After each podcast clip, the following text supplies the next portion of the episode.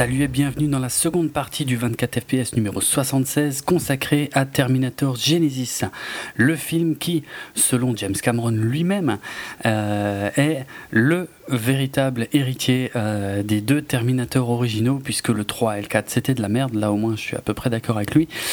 Et, euh, mais là, t'es encore d'accord avec lui, vu que tu as dit que James Cameron était dur. Non. Dans la première partie. Non, mais il était Dieu pendant une partie de sa vie. Après, après, il était moins Dieu. Euh, puis là, il est ah, donc tu admets que c'est Joss qui a pris sa place Non, mais non, pas lui. il y a sûrement quelqu'un d'autre. Donc voilà, euh, dans. Justin Lin Oh putain, sûrement pas. Euh, dans cette seconde partie, donc, nous allons spoiler cette énorme merde. Donc, si vous ne l'avez pas vu, c'est pas grave. Vous n'allez pas le voir. voilà. vous pouvez écouter pour une fois. c'est ça. N'hésitez pas, mais que vous soyez quand même prévenus. Donc, euh, voici le signal sonore. Euh, et, on attaque donc par le film qui, démarre euh, tout de suite par des scènes d'enfants, euh, de beaux décors, d'enfants qui se tiennent la main et tout machin. Et, la voix de Kyle Reese qui nous dit oui, je suis né après, enfin après le début de la guerre, j'ai pas connu tout ça et tout machin. Déjà là, je me tenais la tête. Hein. Déjà là, je me disais oh putain, sérieux, on commence par un truc aussi cliché. Oh putain, ça va être dur. Bon. On voit le Judgment Day, ce qui, euh, ça par contre, euh, est toujours euh, bienvenu. Enfin, pour moi, enfin, je sais pas, pour les fans, on va dire. par contre, on voit la destruction de San Francisco et non Los Angeles, puisque le film va se passer en grande partie à, San Francisco. Enfin, à partir d'un moment, ça va être à San Francisco. Ce qui posera un problème, à mon avis, mais on y reviendra.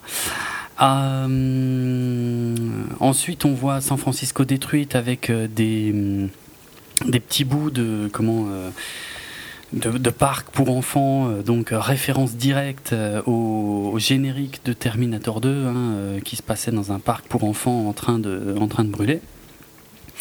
Et puis on enchaîne sur les, des camps de prisonniers.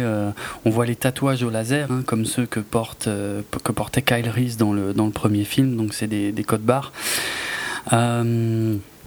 Des Hunter Killer, donc c'est le nom des vaisseaux euh, dans les airs depuis le premier film. Euh, puis on voit le jeune euh, Kyle Reese qui, comment, qui est attaqué dans un petit tunnel par un, par un Terminator et qui est sauvé in extremis par John Connor. C'est comme ça qu'il fait sa connaissance. John Connor lui dit Viens avec moi si tu veux vivre, machin. Quoique je sais même plus si c'est là, parce que je me mélange les pinceaux entre les différents films. Mais euh, bref, parce que je sais que plus tard Sarah le dit aussi. Donc on découvre que euh, la... que la résistance est en train de préparer euh, son ultime attaque pour détruire Skynet, pour détruire le cœur de Skynet. Et John Connor, lui, il sait que ce centre cache quelque chose. Il sait pas quoi exactement, mais il sait qu'il y a un truc bizarre, quoi. Euh, bah comme, comme je disais dans la première partie, on a un premier dialogue entre les deux dans un couloir et déjà là je trouvais que Jay Courtney était euh, particulièrement mauvais quoi. Euh, son regard vide, machin. c'est bovin. Ouais, ouais, totalement bovin. Et c'est emmène-moi, s'il te plaît, pour l'opération et tout, machin, parce que je sais pas quoi. C'était bizarre parce que j'avais même pas l'impression qu'il lui disait de venir avec, et plus tard, on voit qu'il est avec, quoi.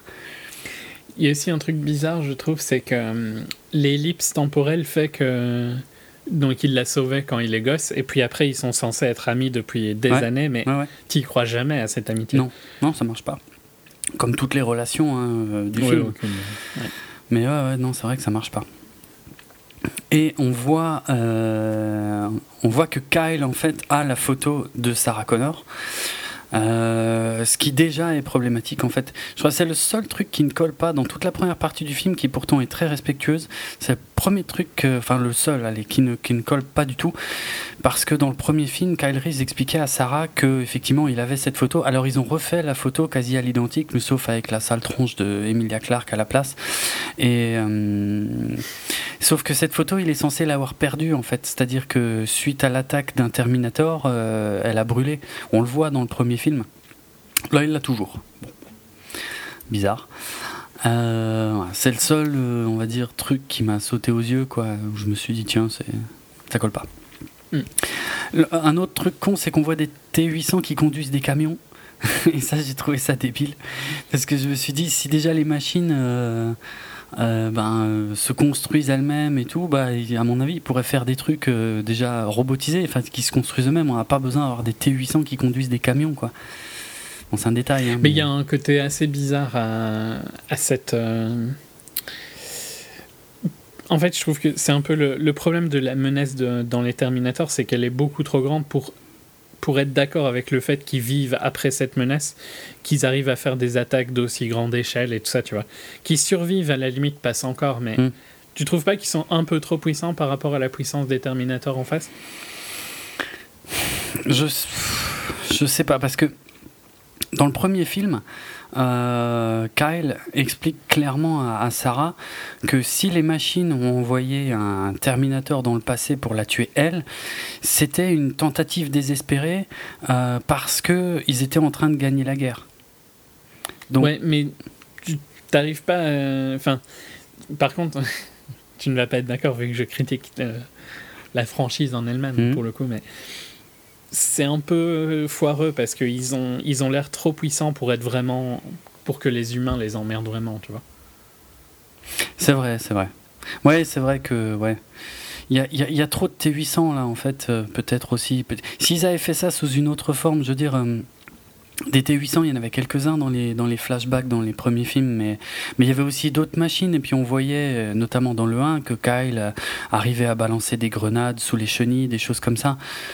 Que là, c'est quand même beaucoup des T800, puis les Hunter Killers dans les airs, ils ont pas l'air d'avoir grand chose pour les abattre, et pourtant, euh, ils y arrivent a priori, quoi. Mm. Mm.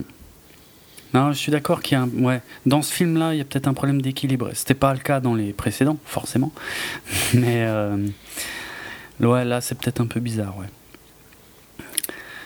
En parallèle avec ça, on a John Connor qui leur fait tout un speech sur euh, la mission finale, la fin de la guerre et tout machin, euh, qui paraît extrêmement fade euh, comparé à ce qu'on a pu voir dans Pacific Rim, où c'était quand même d'un autre niveau, rien que le speech. Hein. et alors l'anecdote marrante, c'est que l'acteur Jason Clark, on l'a pas dit, hein, mais qui n'a aucun lien avec Emilia Clarke, hein, ils sont pas de la même famille. Euh, pour, pour ce speech, euh, Jason Clark a, étudié euh, les discours de George Washington et de Steve Jobs. Ça ne se sent pas. Non, je suis d'accord. Non, non, ça ne se sent pas.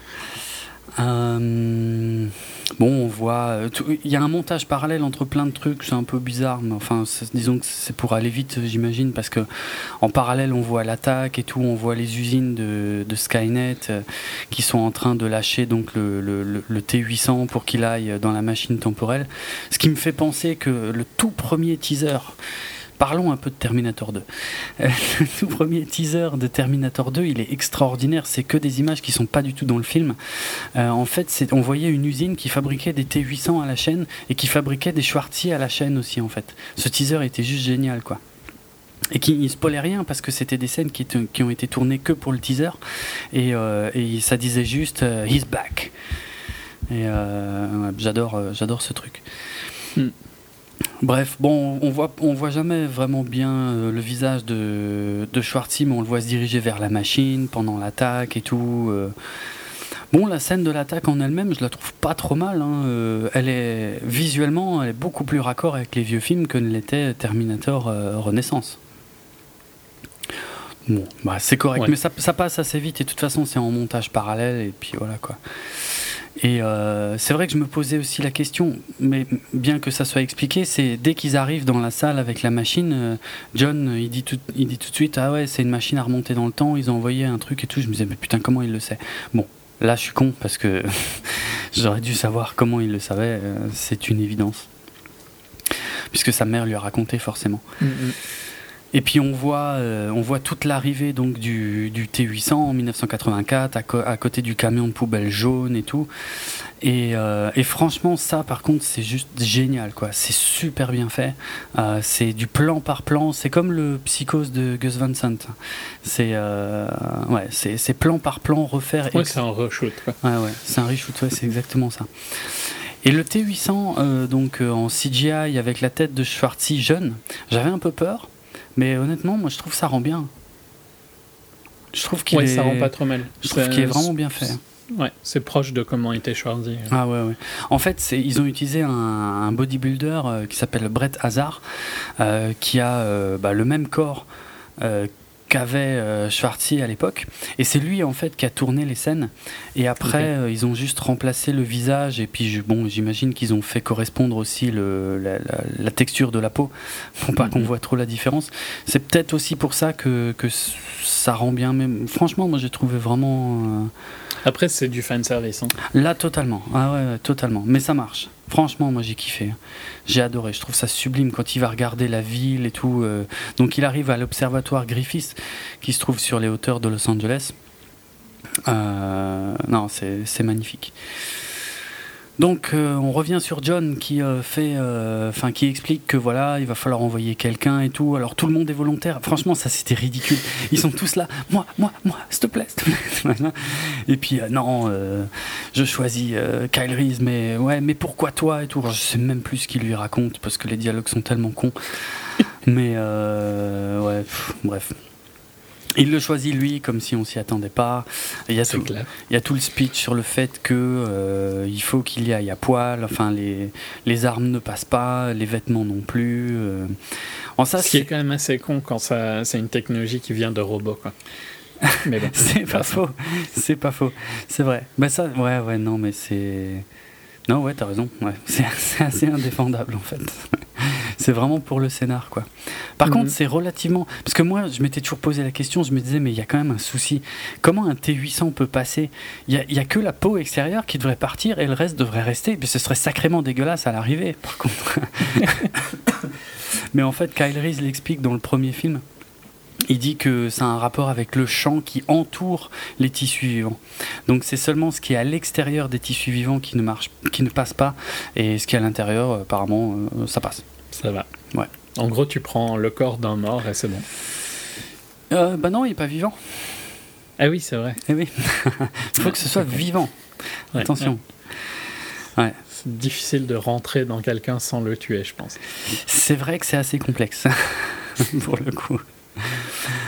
Bon, alors, ça reste bizarre parce que techniquement, ça sous-entend donc que la peau est vivante alors qu'elle est sur un robot. Ah, mais elle est vivante, puisqu'elle vieillit. C'est vrai. Et qu'elle se régénère. C'est vrai. Bon, bah ça va. Ok. Bon, ça reste un truc euh, scénaristique. Hein. Oui, euh, totalement, totalement. Et puis quand je dis qu'elle se régénère, c'est très théorique parce que, allez, parlons encore un petit peu de Terminator 2. Euh, la première fois que j'ai vu Terminator 2, l'un des trucs que je trouvais géniaux dans le film, c'est le fait qu'un gamin de 12 ans puisse avoir comme meilleur ami et protecteur un putain de robot, indestructible, euh, juste complètement génial, à qui il peut donner des ordres, euh, lui faire faire tout ce qu'il veut et tout machin. Et à la fin du film, mais j'étais catastrophé quand je me rends compte que le T800 veut euh, enfin, s'auto-terminer, non, parce qu'il n'a pas le droit. C'est pour ça qu'il donne la, la, commande à Sarah pour que ce soit elle qui le fasse, parce que lui ne peut pas le faire. Mais jusqu'à la dernière seconde, moi j'y croyais, je me disais mais non, non mais non, ouais ouais, ils vont trouver un truc, c'est bon, ça va repousser, mm, mm. parce que ça, il est salement amoché hein, quand même, mm. méchamment même. Euh, et tiens d'ailleurs, ça me fait penser à un truc, voilà, que j'avais oublié euh, de dire sur Terminator 2. Il y a quand même un gros souci à la fin de Terminator 2. Il reste un bras, ils, ils détruisent soi-disant tout, dont le T800 pour être sûr que le Judgment Day n'arrive jamais. Mais en fait, le Terminator a perdu un bras à un moment dans le combat contre le T-1000. Et le bras, il est toujours quelque part dans l'usine. Mm. Haha. Bon, après, il euh, n'y a pas la puce. Et c'est vrai que Cyberdyne se base euh, sur euh, la puce et le bras. Tu, viens de dire qu'il y avait un problème avec Terminator 2 Non, mais c'est parce qu'il n'y a pas la puce. Il n'y a pas la puce, donc en fait, non, non, c'est pas grave. En fait, c'est bon, c'est pas un problème. Ouais, non, non, c'est pas un problème. C'est un, un, faux problème. C'était pour rigoler. Je plaisantais. Il n'y a pas de défaut. Euh, donc Kyle se barre et c'est la première fois au cinéma qu'on voit fonctionner euh, la, la, machine, donc qu'on voit euh, littéralement, pourtant ce truc dont on a parlé dans absolument tous les films, hein. enfin sauf peut-être le Renaissance, mais euh, voilà, alors, et, je dis bien au cinéma parce que dans la série télé Sarah Connor Chronicles, en fait, euh, dans le pilote, eh ben, euh, ils vont utiliser une astuce qui est assez similaire, je trouve d'ailleurs, à, ce qu'ils ont fait un peu plus loin là dans Terminator Genesis. C'est-à-dire que la série Sarah Connor Chronicles commence en 97, si ma mémoire est bonne, soit deux ans après la fin de Terminator 2. Or, euh, bah, pour une série des années 2000, c'était un peu chiant d'avoir une série qui se passait en 97, j'imagine, au niveau des décors, des voitures, de ces trucs-là. Donc pour les, petits trucs, hein, les téléphones. ouais, ouais c'est ça, exactement. Alors pour se débarrasser du problème, en fait, bon, c'était assez bien justifié dans le scénar. Mieux, je trouve que ça ne le sera ici c'est le fait d'avancer dans le temps. Et je crois qu'ils vont euh, se retrouver en 2000, 12, j'ai un doute maintenant. Euh, en fait, c'est pour que les Terminators perdent leurs traces euh, grâce à donc une machine qui remonte, euh, enfin qui a été placée là par d'autres gens qui étaient remontés dans le temps. C'est un peu compliqué et puis si on réfléchit bien, ça colle pas trop. Mais bon, bref, qui leur permet d'aller en 2012 et qui leur permet, qui leur permettait surtout d'ancrer la série ben, dans l'époque plus ou moins où où elle était tournée et puis ça ça résolvait beaucoup de problèmes de bah oui, comme décor, disais, de décors, de costumes et tout machin. Mais bon, là au cinéma, c'est officiellement la première fois qu'on le voit. Et juste au moment où il part, on voit euh, Matt Smith qui, qui, avait le regard mauvais derrière John Connor, qui finit par euh, agripper John Connor euh, et qui lui dit, je crois, tu pensais pas que ce serait aussi simple? Et Kyle le voit, mais il peut rien faire et en même temps, il a des visions d'enfants dans une maison avec une tablette marquée Genesis avec un compte à rebours et puis il voit. bon le titre, tu vois. Enfin, vas-y, vas-y, vas-y. Et puis après, je dirais. Il voit Sarah euh, qui, qui, tient la main d'un enfant, qui lui dit Ouais, tu vas tout droit et tout machin, tu sais, qui lui glisse le doigt dans la paume de la main, euh, et qui se répète devant le miroir euh, Skynet et Genesis et tout machin. Bon, tout ça, on comprend rien du tout, et on le voit partir. Bon, le titre, tu vois, le titre à la con. Mhm. J'ai lu des, des, critiques qui disent que, ben, vu qu'il le justifie dans le film, c'est pas grave, tu vois, de faire un titre à la con euh, avec une mauvaise orthographe. Hmm. Ben non, c'est pas parce que tu mets ça dans ton film que ça devient justifiable, justifié que tu, tu l'aies utilisé comme titre, tu vois. T'aurais pu appeler ton programme Genesis. T'avais pas à l'écrire avec un i. Ouais, en fait, le truc, c'est que apparemment le, le SYS à la fin, c'est pour. Euh, ça veut dire système, en fait. Parce que mais c'est le i qui me dérange aussi beaucoup. Ouais. Mais c'est vrai que c'est bizarre. Hein. C'est bizarre. Peut-être, euh, franchement, c'est vrai que ça aurait été Genesis. Ça passait mieux, je pense. C'est beaucoup mieux. Mm. Il, y a, il, y a, plein de trucs qui. Je crois qu'il y, a une, euh, il y a des compagnies qui s'appellent comme ça. Enfin, Mais c'est peut-être ça le problème, en fait. Peut-être que ben, ça existait déjà et qu'il fallait l'écrire différemment pour euh, éviter. Mais c'est affreux. c'est vrai que c'est pas très beau. Mm. Et au pire, tu l'appelais Gêne 6, tu vois, un truc du style. Quoi. Oui, aussi, oui. Mm, mm. Ah, c'est le I, c'est le I hein, qui pose problème, je trouve vraiment. Je suis d'accord. Génisis, quoi. Mais euh, non, c'est pas, c'est pas parce que ils le mettent dans leur film que soudainement euh, c'est pardonné. Mm. L'idée était conne à la base et euh, c'est parce que ils se forcent à la justifier qu'elle est pas plus, elle est moins conne. Quoi. peut revenir au film, mais. On n'avait pas parlé du titre encore. C'est vrai. On voit l'arrivée de, Kyle Reese, donc euh, là, c'est encore une fois, c'est du plan par plan, c'est vraiment euh, totalement identique euh, au film de 84. Et on a aussi, du coup, plus ou moins une explication de pourquoi Kyle se vautre comme une merde quand il arrive. Parce que dans tous les autres films, et même dans le premier, le Terminator, quand il arrive, il est accroupi. Hmm. Et Kyle, c'est le seul qui arrive et qui tombe de, 2 mètres de haut, littéralement, parce que pour le tournage du premier film, ils l'ont vraiment fait comme ça. Ils ont fait tomber euh, Michael Bean de 2 mètres de haut, à poil, dans une ruelle. Euh, et c'est vrai que ça n'avait pas beaucoup de sens par rapport à tout le monde qui arrive toujours accroupi dans tous les autres films, quoi. Ou debout, au pire. Euh, bon, bah là, la justification, c'est que quand il part, en fait, il, s'envole un peu et puis il flotte dans les airs. Ouais, fan service pour le coup, ouais, c'est vrai.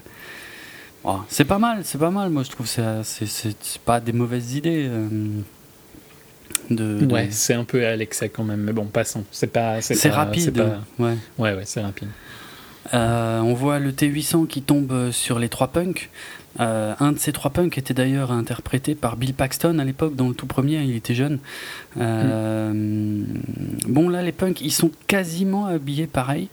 Euh, vraiment des minuscules détails près. Euh, mais dans l'ensemble, c'est encore une fois, c'est vraiment fidèle. Par contre, je trouve que. Enfin, ils sont pas crédibles. Euh, leur, leur tronche, quoi, ouais. On dirait vraiment des gars de maintenant qui essaient hmm. d'être habillés en punk, enfin d'être maquillés en punk. Ça, par contre, ça le fait pas du tout. Je sais pas pourquoi ils ont fait une erreur aussi grossière, mais il y en a un. Franchement, on dirait on dirait le chanteur de comment de Green Day, ça le fait pas quoi. C'est, on n'est pas en 84 là, ça colle pas. Et puis bon, on voit ce qu'on avait vu dans les teasers, euh, les trailers. Euh, bon, en fait, il y a l'autre T800 plus vieux qui arrive, qui lui dit ouais, ça fait longtemps que je t'attends et tout, et puis il commence à se battre. Ça finit mieux pour les punks que dans le film original puisque les deux se mettent sur la gueule. Euh, et puis on découvre que Sarah Connor est là en soutien, euh, puisque c'est elle qui fait office de sniper pour euh, désinguer le T800. Et voilà quoi. On découvre aussi qu'il y a des petits bugs dans la main du T800 vieux. Bon, ça franchement c'est au final très peu utilisé aussi. L'arthrite. Ouais, c'est ça. Grave, grave. On revient sur Calriss, au risque de me répéter, c'est du plan par plan euh, identique au film de 84, les décors, euh, même ce qu'on peut voir sur les enseignes, les figurants, enfin tout. Et euh, bref, il se fait courser, il, pique le futal au clodo, il se fait courser par le flic, il lui demande quel jour on est, quelle année. Donc ça, c'est exactement le même dialogue, sauf qu'il le dit pas de la même manière, et ça, ça m'a pas plu. il le dit trop vite en fait. Sauf qu'il serait, il s'avère que le flic est un T-1000 alors là, déjà, ça, bon, on le savait, hein, que, que lui, c'était un T-1000 euh, grâce au trailer, mais mm. what the fuck. Il, va y avoir, va y avoir des problèmes, d'ailleurs, euh, auxquels on n'aura pas de solution, mais...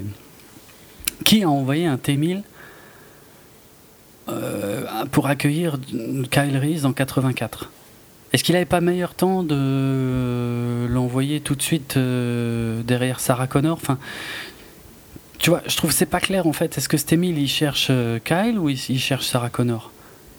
Au final, plutôt Sarah Connor, mais. Je sais pas. Mm, mm, techniquement, il pourrait chercher Kyle vu que c'est Kyle qui est le père de John et que c'est John qui pose problème. Donc s'il arrête Kyle là, c'est aussi bon que d'arrêter Sarah. Ouais, ouais, ok, ouais, ah, ah, ouais. On, va prendre ça. non, mais ouais, c'est vrai. Je pense pas que ça a été très réfléchi dans mm. tous les cas. En pareil, même dans le magasin de fringues, hein, c'est du plan par plan. La façon de Kyle de, décrocher le cintre avec hmm. le manteau dessus, euh, c'est exactement la même chose. De, de, choisir les pompes à la volée en courant, euh, en mesurant ben, vite À des moments, ça passe même au-dessus du fan service pour faire, pour faire du fan fiction, je trouve. Oui, euh, parce qu'ils construisent en plus dessus, oui, un peu. Ouais, c'est mm, un mm. peu exagéré. Enfin, moi, j'aime pas trop, mais voilà c'est pas ma vision du cinéma, c'est pas euh, ça, quoi, tu vois. Mais là, c'est que l'intro du film, donc ça, ça dure. Ça, ça, commence quand même un peu à être exagéré, je trouve. Ouais. Mais bon, ouais. Parce que là, on est presque au bout, de toute façon, de cette partie. Hein, euh, quand il met, les, il met les Nike dans le. Comment dans le truc Au product placement d'ailleurs, merci. Oui, mais c'est exactement les mêmes Nike que dans le film de 84. Oui, oui, mais bon. C'est plus flag maintenant, quoi, tu vois. Peut-être. Mais d'ailleurs, ça a posé un problème parce que euh, la. Les Nike, font, ils les font plus. Ils les faisaient plus, voilà.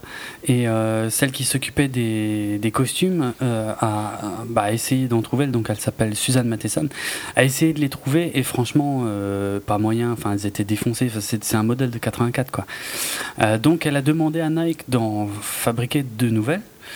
Et Nike, euh, bon, alors, euh, ils ont un peu refusé, mais finalement, ils ont dit ouais, pourquoi pas, mais alors, on va se servir d'une base euh, du modèle Air Force. Alors, je dis ça, mais je connais pas, hein, donc. Et, elle a refusé. C'est elle qui a refusé, en fait, qui a dit Ah bah non. Parce que, euh, justement, peut-être à cause du côté fan service et puis le fait qu'on les voit super bien, elle s'est dit que, voilà, que les fans allaient tout de suite voir que c'était pas le même modèle, que, que, c'était différent et tout.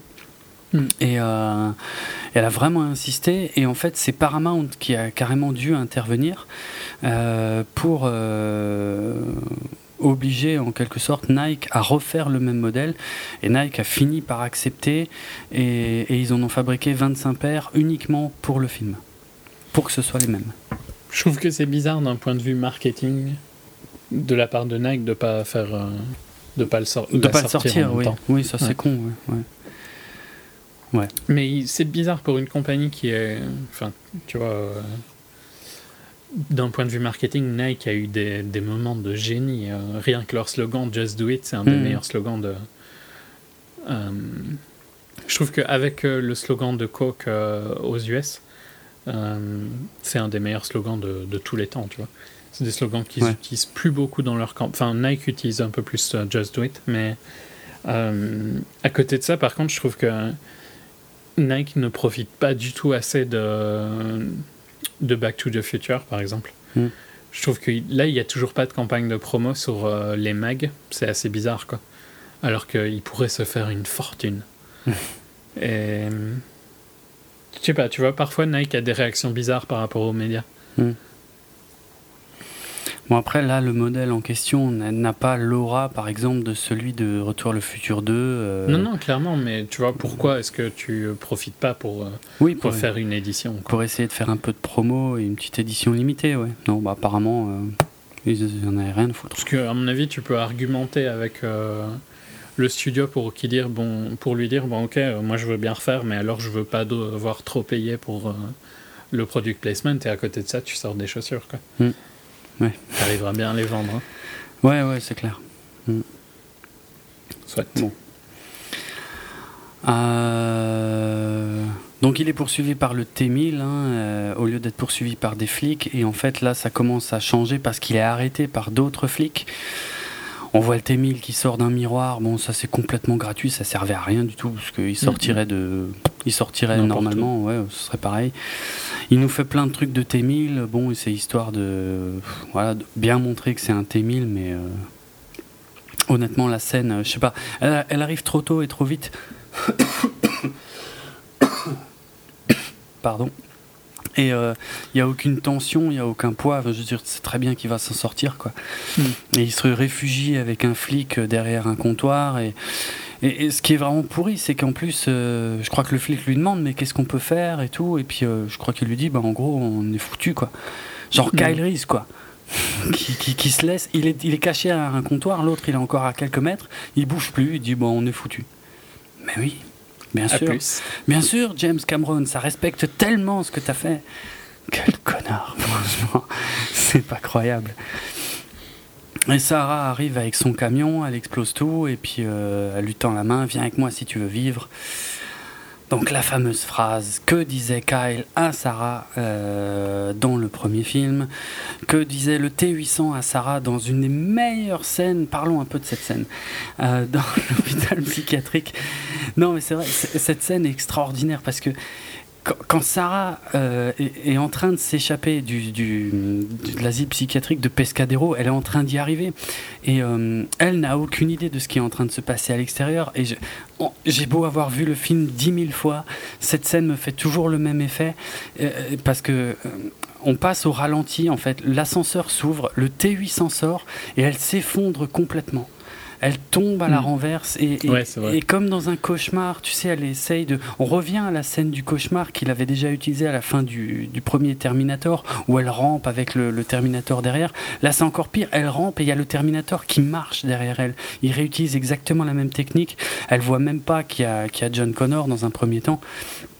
Et euh, cette scène est franchement d'une puissance euh, inégalée, à mon avis, enfin pour des trucs euh, du même genre, quoi. Hmm. Donc bref, ils échappent au, nouveau T1000. Euh, Kyle ne comprend rien de rien. Elle est pas très sympa avec lui. Et là, c'est tout de suite les, premières, euh, les premiers moments de dialogue où je me disais Oh putain Ouah la vache, comme c'est mauvais et putain, tout, tout ce qu'elle raconte, tout ce qu'elle lui dit, elle essaie de jouer les nanas balèzes et tout machin, mais c'est horrible, ça marche pas du tout. C'est c'est catastrophique. Et puis tout. Non, non, il n'y a rien qui fonctionne. Tout le passage où euh, il voit le T800 vieux derrière et puis euh, il commence à lui tirer dessus. comme un crétin, c'est super lourd. C'est nul. Et puis elle lui dit rien, tu sais, elle lui dit pas tout de suite. Elle lui dit non, non, mais elle dit pas. Euh, arrête, il est avec moi. il est avec moi. Un truc plus logique. Ouais, c'est ça. Elle lui et dit puis jamais. lui, il écoute pas non plus, tu vois. Non, non, non. C'est vrai. Vraiment lourd les deux. Ouais, c'est atroce. C'est le début d'une longue série de dialogues entre les deux qui sont vraiment euh, catastrophiques. Après, t'as le T800 qui lui sort un truc dans le genre oui, euh, il a l'air en bonne santé. Euh, en gros, il faut que vous fassiez un John Connor, machin. Putain, même ça, c'était plus drôle dans, Terminator 3, quoi. Dans Terminator 3, quand il lui sortait à, John, il lui disait ouais, c'est une femelle en parfaite santé, machin. Et John qui s'énervait, il disait ouais, mais c'est pas aussi simple que ça et tout machin. Et là, c'est naze. Je sais pas, ça marche pas. Non. Bon, lui, je passe sur le fait que lui, euh, dans, ses souvenirs, il continue à avoir un gamin qui se répète devant le miroir. Euh, oui, euh, Genesis et Skynet, machin, on comprend toujours pas. Il y a un bout de T800 qui est resté accroché au camion. Enfin, qui s'est morphé dans la portière du camion. bon.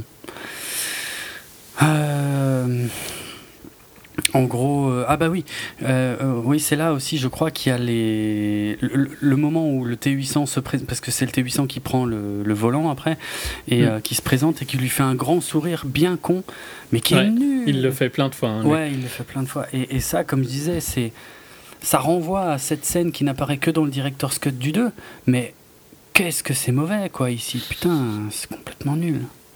Franchement. Bref. Dans Terminator 3, d'ailleurs, c'était John Connor hein, qui disait Viens avec moi si tu veux vivre. Je crois qu'il le disait à, bah, Kate Brewster. Et euh, dans Terminator Renaissance, c'était Kyle Reese qui le disait à Marcus. Ça, c'était juste histoire d'être complet. Euh. Donc je crois qu'ils finissent par se rendre compte, parce qu'il y a plein de dialogues, mais honnêtement je les ai oubliés, euh, les dialogues, tellement ils étaient plats et nuls. Et, de toute façon ils, ils font que s'engueuler, euh, ils, enfin, ils se font pas confiance et tout. Ah oui, en fait tu es, censé avoir le gag euh, du moment où comment le T800 se retourne et puis tire au fusil au milieu des deux qui sont en train de discuter. C'était juste pour détacher le bout du T1000 en fait quoi. Mais c'est naze. Non, il n'y a rien qui fonctionne. Hein. À aucun moment tu es surpris, à aucun moment tu es choqué. Puis là, ça fait un moment qu'ils roulent et puis ils disent ouais ça y est le T1000 euh, va nous retrouver et puis effectivement euh, quelques secondes plus tard le T1000 euh, il est juste derrière quoi. Alors qu'ils ont largué le petit bout, ils auraient pu prendre 10 000 virages et tout machin mais non, il est là. Bon, une grosse scène d'action, fusillade, machin. De façon, comme la plupart des scènes d'action, il n'y a pas de poids, il y a de, y, a des, trucs qui renvoient forcément aux deux avec le T1000, avec euh, la forme de ses bras et tout machin, mais ils s'en débarrassent assez facilement. Ils vont se planquer dans un, je pas, un entrepôt. Kyle qui dit que, bah, que c'est naze et qu'il faudrait continuer à bouger. Et le gag du Terminator, euh, il trimballe toujours la carcasse de l'autre Terminator. Hein. Et, euh, et, non, le, vieux T800 qui dit que euh, l'autre va arriver dans 35 secondes, et puis il arrive pile à ce moment-là, il dit ah, ou plutôt. Qui est censé être hyper drôle, mais qui est naze qui est naze. Et même, tu sais, le, le, T800 qui, qui, qui, se met à faire, euh, le T1000 qui commence à faire de la chorégraphie, c'est-à-dire il court, il se coupe un des bras en courant, bras qui, qui commence à voltiger dans les airs, qui se transforme en javelot, qui reprend et qui jette. Mais qu'est-ce que c'est ce délire? Mais où ils ont été chercher toutes ces conneries? C'est tellement pas robotique parce que c'est ouais, faire du show, euh, mm-hmm. ce qui est pas robotique du tout. C'est très humain comme. Euh, mais oui. Tu vois, de faire le malin et tout ça. Mm, mm. Et puis, euh, il y a un truc super chelou, c'est qu'on perd de vue assez rapidement euh, le vieux T800, euh, Sarah et le T1000.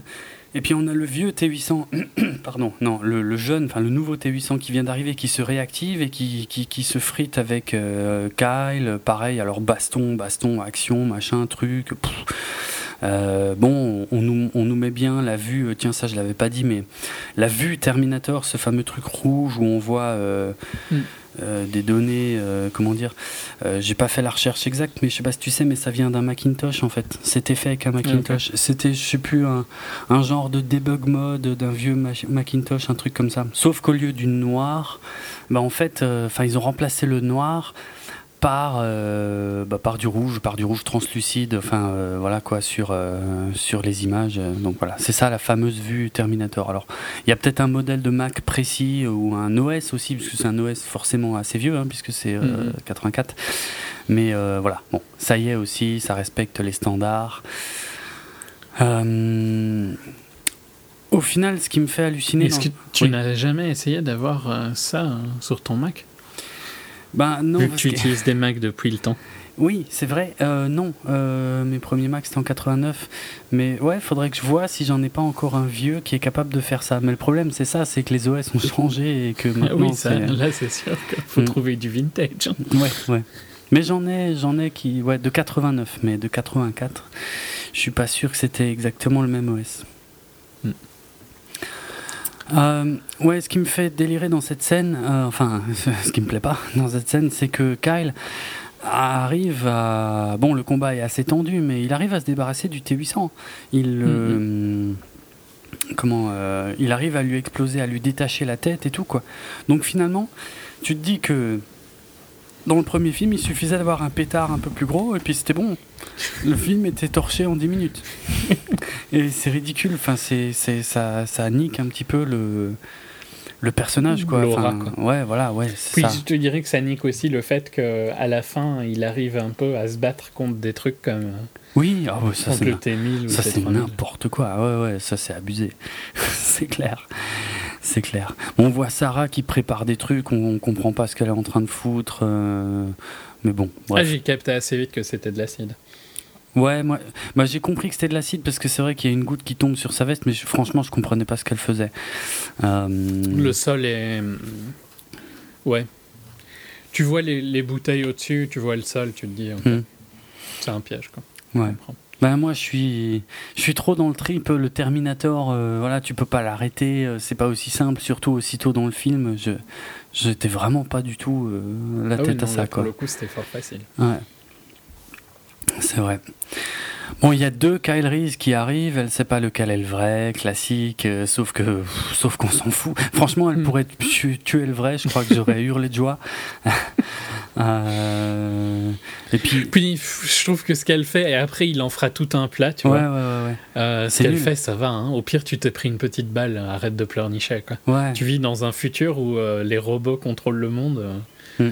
Tu vas nous emmerder. Enfin, tu vois, en soi, il aurait presque dû proposer de le faire lui-même, quoi.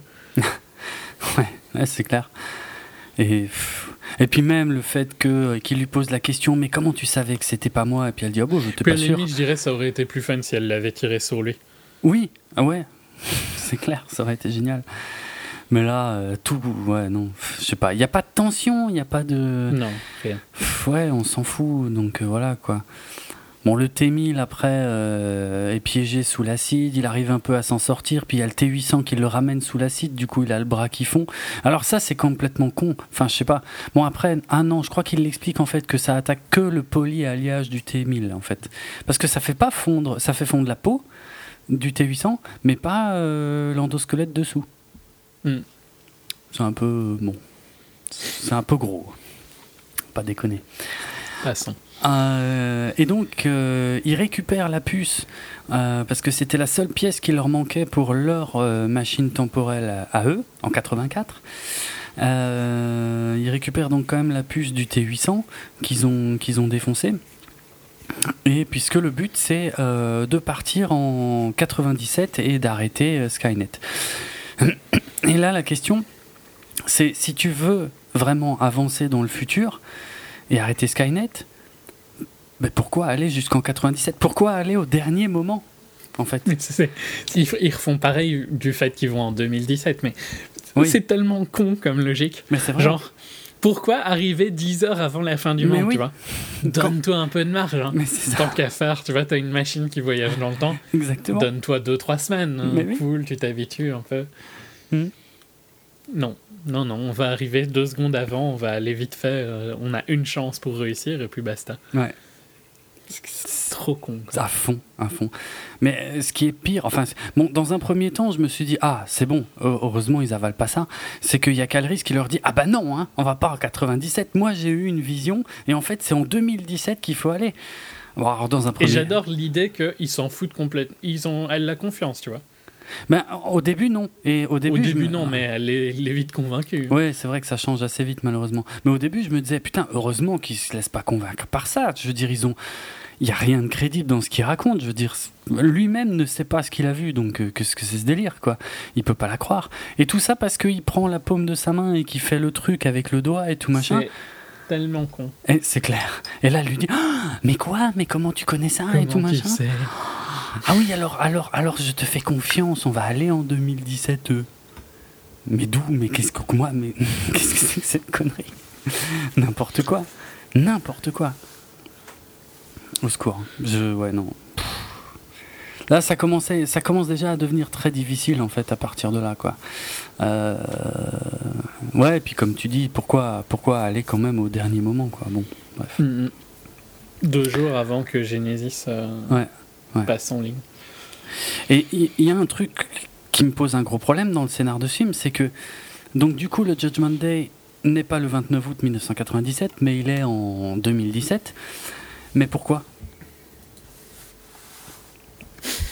Pourquoi il a pris 10 ans de retard? J'aimerais bien savoir, j'attends la réponse. 20 euh, ans de retard. 20 ans, ouais.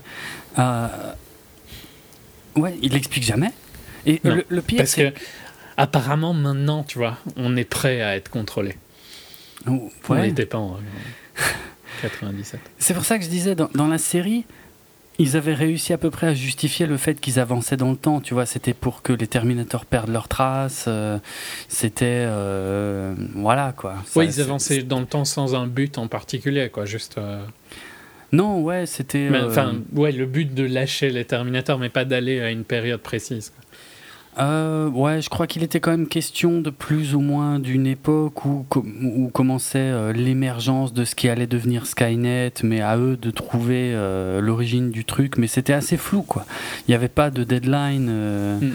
précise. Et. Mm, mais du coup, bah je, du coup je suis en train de penser, en fait. oui, là, oui, puisque c'était la suite directe du 2, ils avaient annulé le Judgment Day à la fin du 2. Donc ça collait. Que là, on ne sait pas pourquoi le Judgment Day est annulé, puisqu'on est encore dans le 1, a priori. Mm-hmm. Donc il n'y a aucune raison. Surtout que plus tard, on va voir Miles Dyson, on va voir son fils qui a grandi. Donc tout cela, ils existent. Et le développement de Skynet a bien lieu, mais pourquoi pas le 29 août 97 aucune idée, aucune explication. C'est comme ça, c'est pas autrement. Il y a eu un bug en fait. Ouais, C'est en train de débugger depuis 20 ans. Ouais.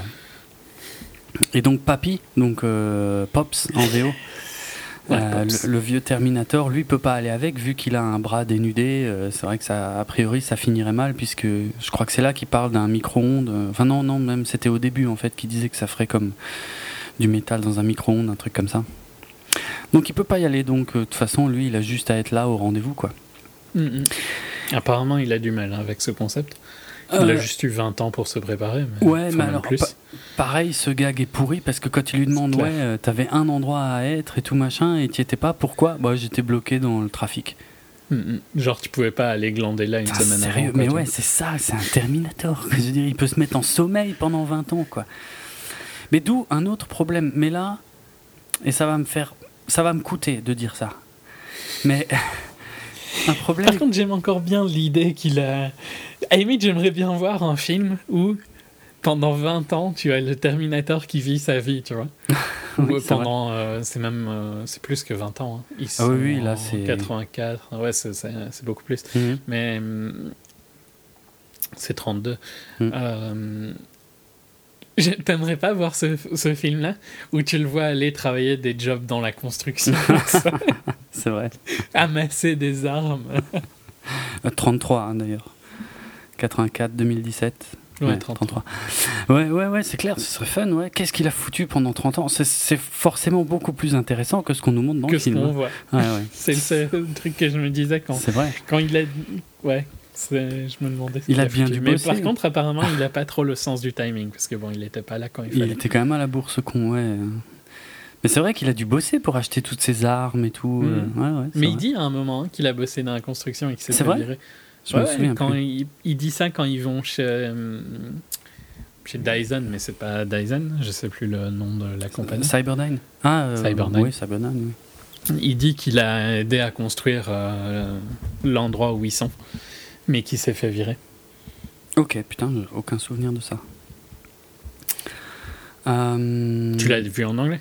Ouais, ouais. Il dit I did construction work ou un truc du style. Ok. Bon, de toute façon, il y a deux trois moments où j'ai décroché pour penser à autre chose, et puis après, je me disais merde, qu'est-ce qu'ils viennent de dire, donc euh, c'est pas du tout impossible. Ouais, non, enfin bon, voilà. Bon, moi, je suis curieux de voir ce film. ouais, c'est vrai. Moi, il y a un gros problème. Mais le, le problème, c'est que si je le soulève, ce problème, il, bah, il était déjà existant dans les premiers films, en fait. Non, ça voudrait dire qu'il y a un problème dans les premiers films. Non, mais je pense pas que ce soit un vrai problème. Dieu a fait quelque chose de mal. Non, non, mais c'était moins grave. Attends, non, non. C'était pas pareil. En fait, est-ce que tu peux m'expliquer comment c'est possible que là, ils partent dans une machine temporelle à Los Angeles et ils arrivent à, San, Francisco? Mais c'est vrai que dans les premiers films déjà, Kyle Reese et le Terminator n'atterrissent pas au même endroit. Et dans aucun film, le T800 et l'autre euh, Terminator, que ce soit le T1000 ou le TX, n'arrivent jamais au même endroit. Pourtant, a priori, en tout cas dans le premier film, parce que dans les autres, on n'est pas totalement sûr, mais dans le premier film, on sait qu'ils partent du même endroit. Mais ils n'arrivent pas au même. Hmm. C'est chelou. Ouais. Et apparemment, ils savent où ils vont atterrir, par contre. Ouais, en plus, ouais, c'est encore plus chelou, je trouve. Ouais, je sais pas, peut-être qu'ils choisissent. Hein. Ou hmm. alors, euh, c'est un, c'est un truc, bon, bah, tu vas atterrir là, tu vois. Hmm. La machine, elle décide. Mais elle te le dit avant, hein, donc. Euh. Ouais, ouais, bon. Soit. Franchement, j'en sais rien. c'est, ça m'a pas choqué hein, dans le film, pour être franc. Parce que ouais, c'était déjà présent dans les autres. Ouais, mais c'était pas à euh, ce point. Moi, ça, ça m'avait, ça m'a jamais travaillé autant. Tu restais dans LA, quoi. Bah, c'est ça. C'est ça. Alors que là, putain, c'est à des centaines de bornes, quoi. Bizarre. Et ils atterrissent. juste histoire d'avoir euh, le Golden Gate Bridge, hein, de toute façon. Euh, ouais, ah, je pense aussi que c'est justifié par le fait que Cyberdyne soit une société de la Silicon Valley. Ah, bah oui, forcément. Euh, c'est vrai que Microsoft euh, n'est pas du tout dans un autre endroit. ouais. Mais là, ouais, bah là il, lance un OS, alors c'est.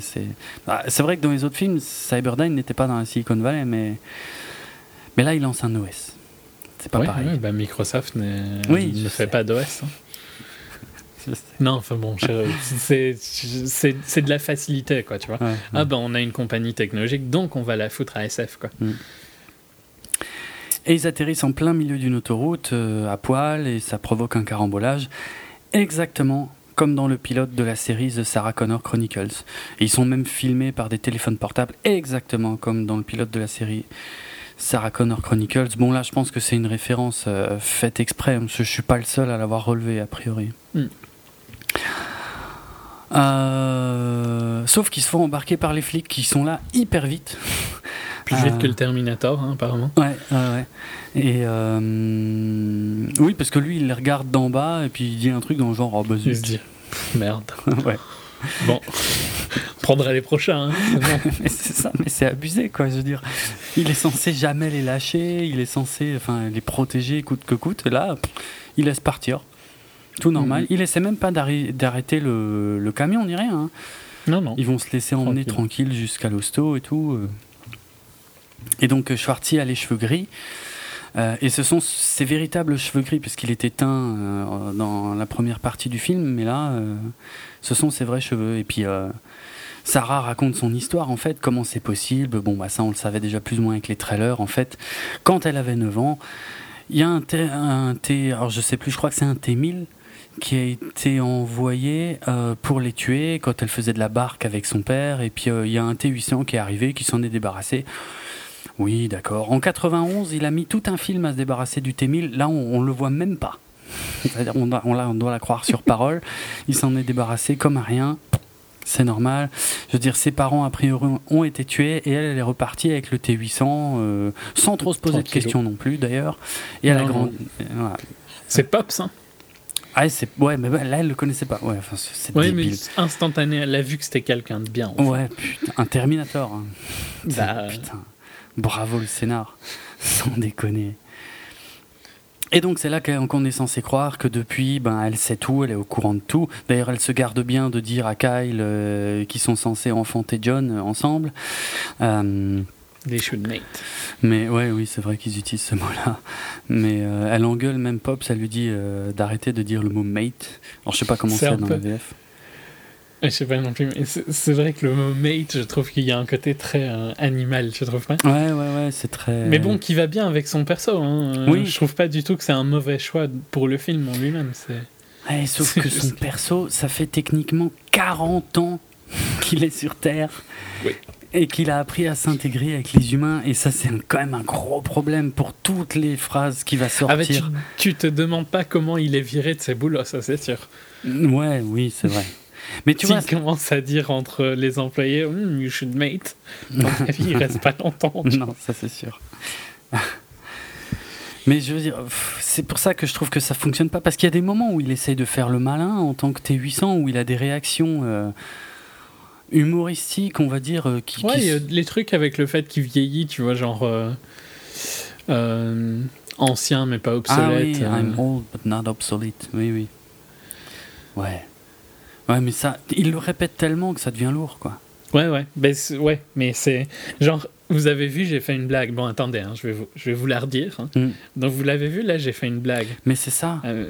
Et ça marche non, mais pas vous du tout. Vous n'avez pas bien entendu, je pense. donc. Et, après, la réplique d'après, il va te faire un truc tout sérieux avec un langage complètement incompréhensible, comme s'il venait de débarquer et qu'il continuait de, parler en, comme un programme, quoi. Donc ça colle pas d'une scène à l'autre. Les dialogues sont très très mal écrits. Il n'y a aucune évolution puisque c'est un coup, euh, un coup décontracte, un coup euh, trop sérieux. Il n'y a pas de logique. C'est n'importe quoi. Bref. Euh,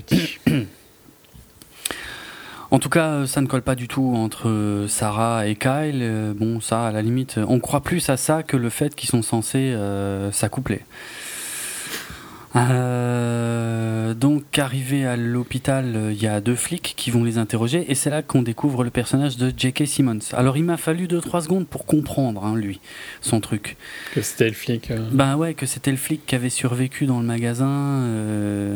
Parce que d'abord, il dit ouais, ils m'ont sauvé la vie. Je me suis dit quoi? Qu'est-ce qu'il raconte lui? Mais surtout, ça aiderait peut-être si le flic du début ressemblait un minimum à J.K. Simmons. Mais grave, Genre, ils auraient mis une moumoute à J.K. Simmons, je pense que ça aurait été mieux. Mais oui, mais ouais, c'est clair quoi. Ou un J.K. Simmons en image de synthèse, je sais pas, mais n'importe. Mais putain. Parce que tu. Moi, le, le perso m'a beaucoup moins dérangé que toi, donc c'est pas. Euh, ça m'a moins gêné, je pense, mais si, si tu si te le disent pas, tu peux pas le croire, tu vois. Enfin, mais c'est clair. Tu dois le prendre, euh, tu dois accepter que, ok, euh, c'était lui à ce moment-là. Mais il n'y a hmm. aucun sens sur le fait que ça l'était, quoi. Ah non, non, Donc lui, c'est un, un, flic un peu cinglé, euh, que personne croit, qui a vu des machines, notamment en métal liquide, mais que tout le monde prend pour un con. tu m'étonnes. Mais ouais, mais c'est pour ça que je le trouve ridicule et que je le, il m'énerve en fait. Il est, il est pas, euh, je sais pas. Par contre, ça me fait assez marrer le fait que hum, le, leur, leur, théorie sur le, c'est des jeunes qui voulaient s'exploser quoi, tu vois. Leur théorie sur comment Kyle et ah sont arrivés sur et Sarah sont là. Euh, c'est des jeunes qui voulaient faire exploser une bombe. C'est assez symbolique de ce que tu penserais maintenant, tu vois. Si ça arrivait pour de vrai. C'est vrai, ouais. Mm. Hmm. Mais bon. Ah, ce qui m'a fait plaisir, alors là, c'est. Ils sont à poil, ils ont rien du tout, mais c'est une bombe. Hein. Oui, c'est vrai. c'est vrai. Euh, les deux flics, la nana est jouée par euh, Sandrine Holt, et putain, elle, ça faisait une éternité que je l'avais pas revue. Euh, et le problème, c'est que j'arrive pas à retrouver le nom français de ce truc. Elle jouait dans la série euh, de la fin des années 90 qui était faite par John Woo. Je sais pas si tu te souviens de ça. Euh, moi, j'avais adoré à l'époque. Euh, ça, ça me dit rien.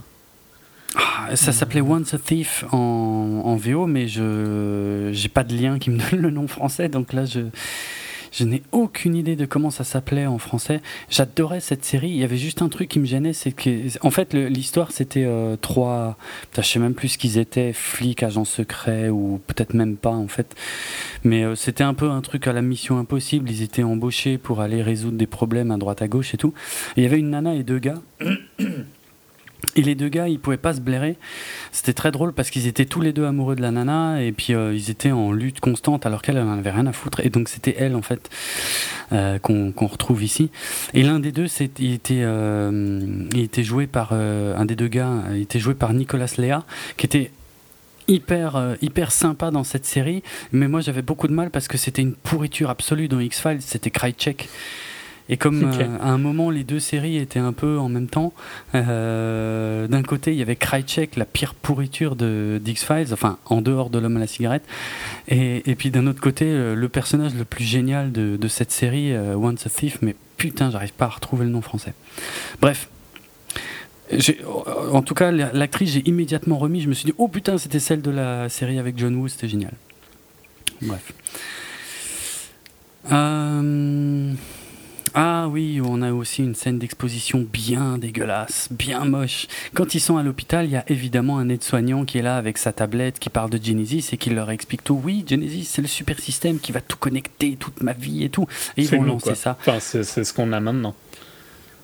Euh... Tu vois beaucoup de différence entre ça et euh, nos OS actuels? Là, ça va plus loin, on va dire. Euh, euh, ouais, mais pas beaucoup plus loin. Non, pas beaucoup plus loin, parce que ça, c'est, on, on, en est, on en est plus très loin, effectivement, techniquement. Mais, mais disons que là, c'est. À part le fait que tu vois, ça va contrôler euh, des trucs militaires et tout ça, mais. Ouais. D'un point de vue purement user, je trouve que. Mais il parle beaucoup de la voiture, et la voiture, on n'y est pas tout à fait encore, quoi.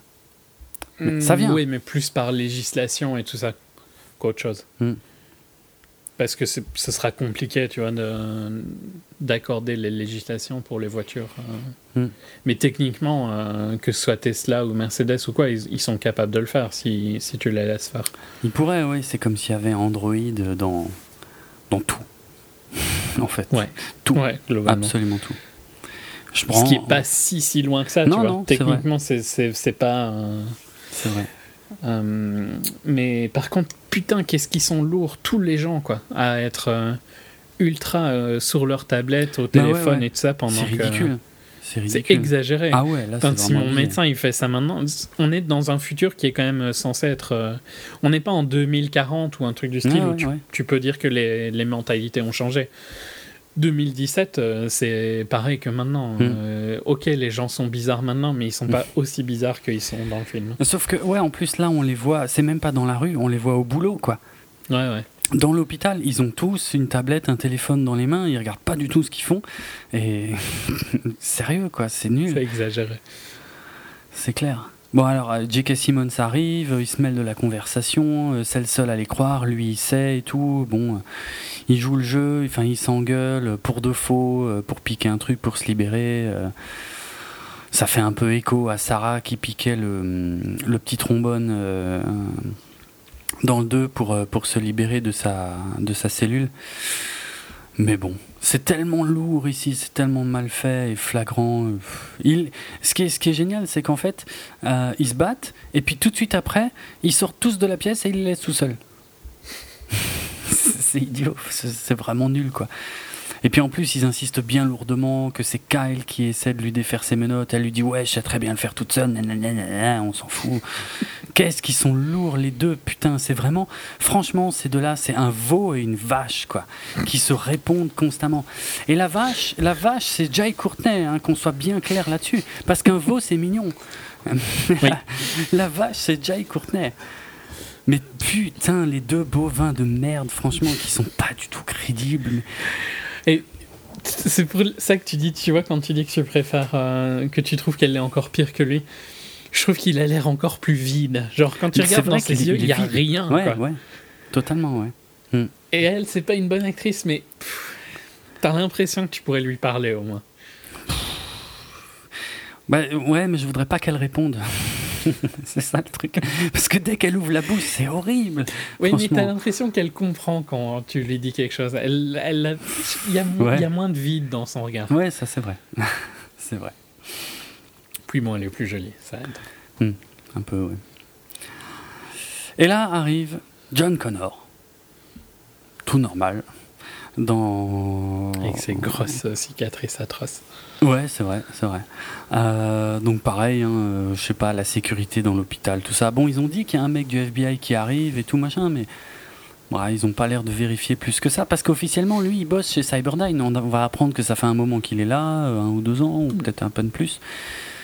2014, je crois qu'il dit qu'il est arrivé, mais Ouais, il bosse chez Cyberdyne. Bon, il rentre dans le sto, il se fait passer pour un mec du FBI sans problème. Ok.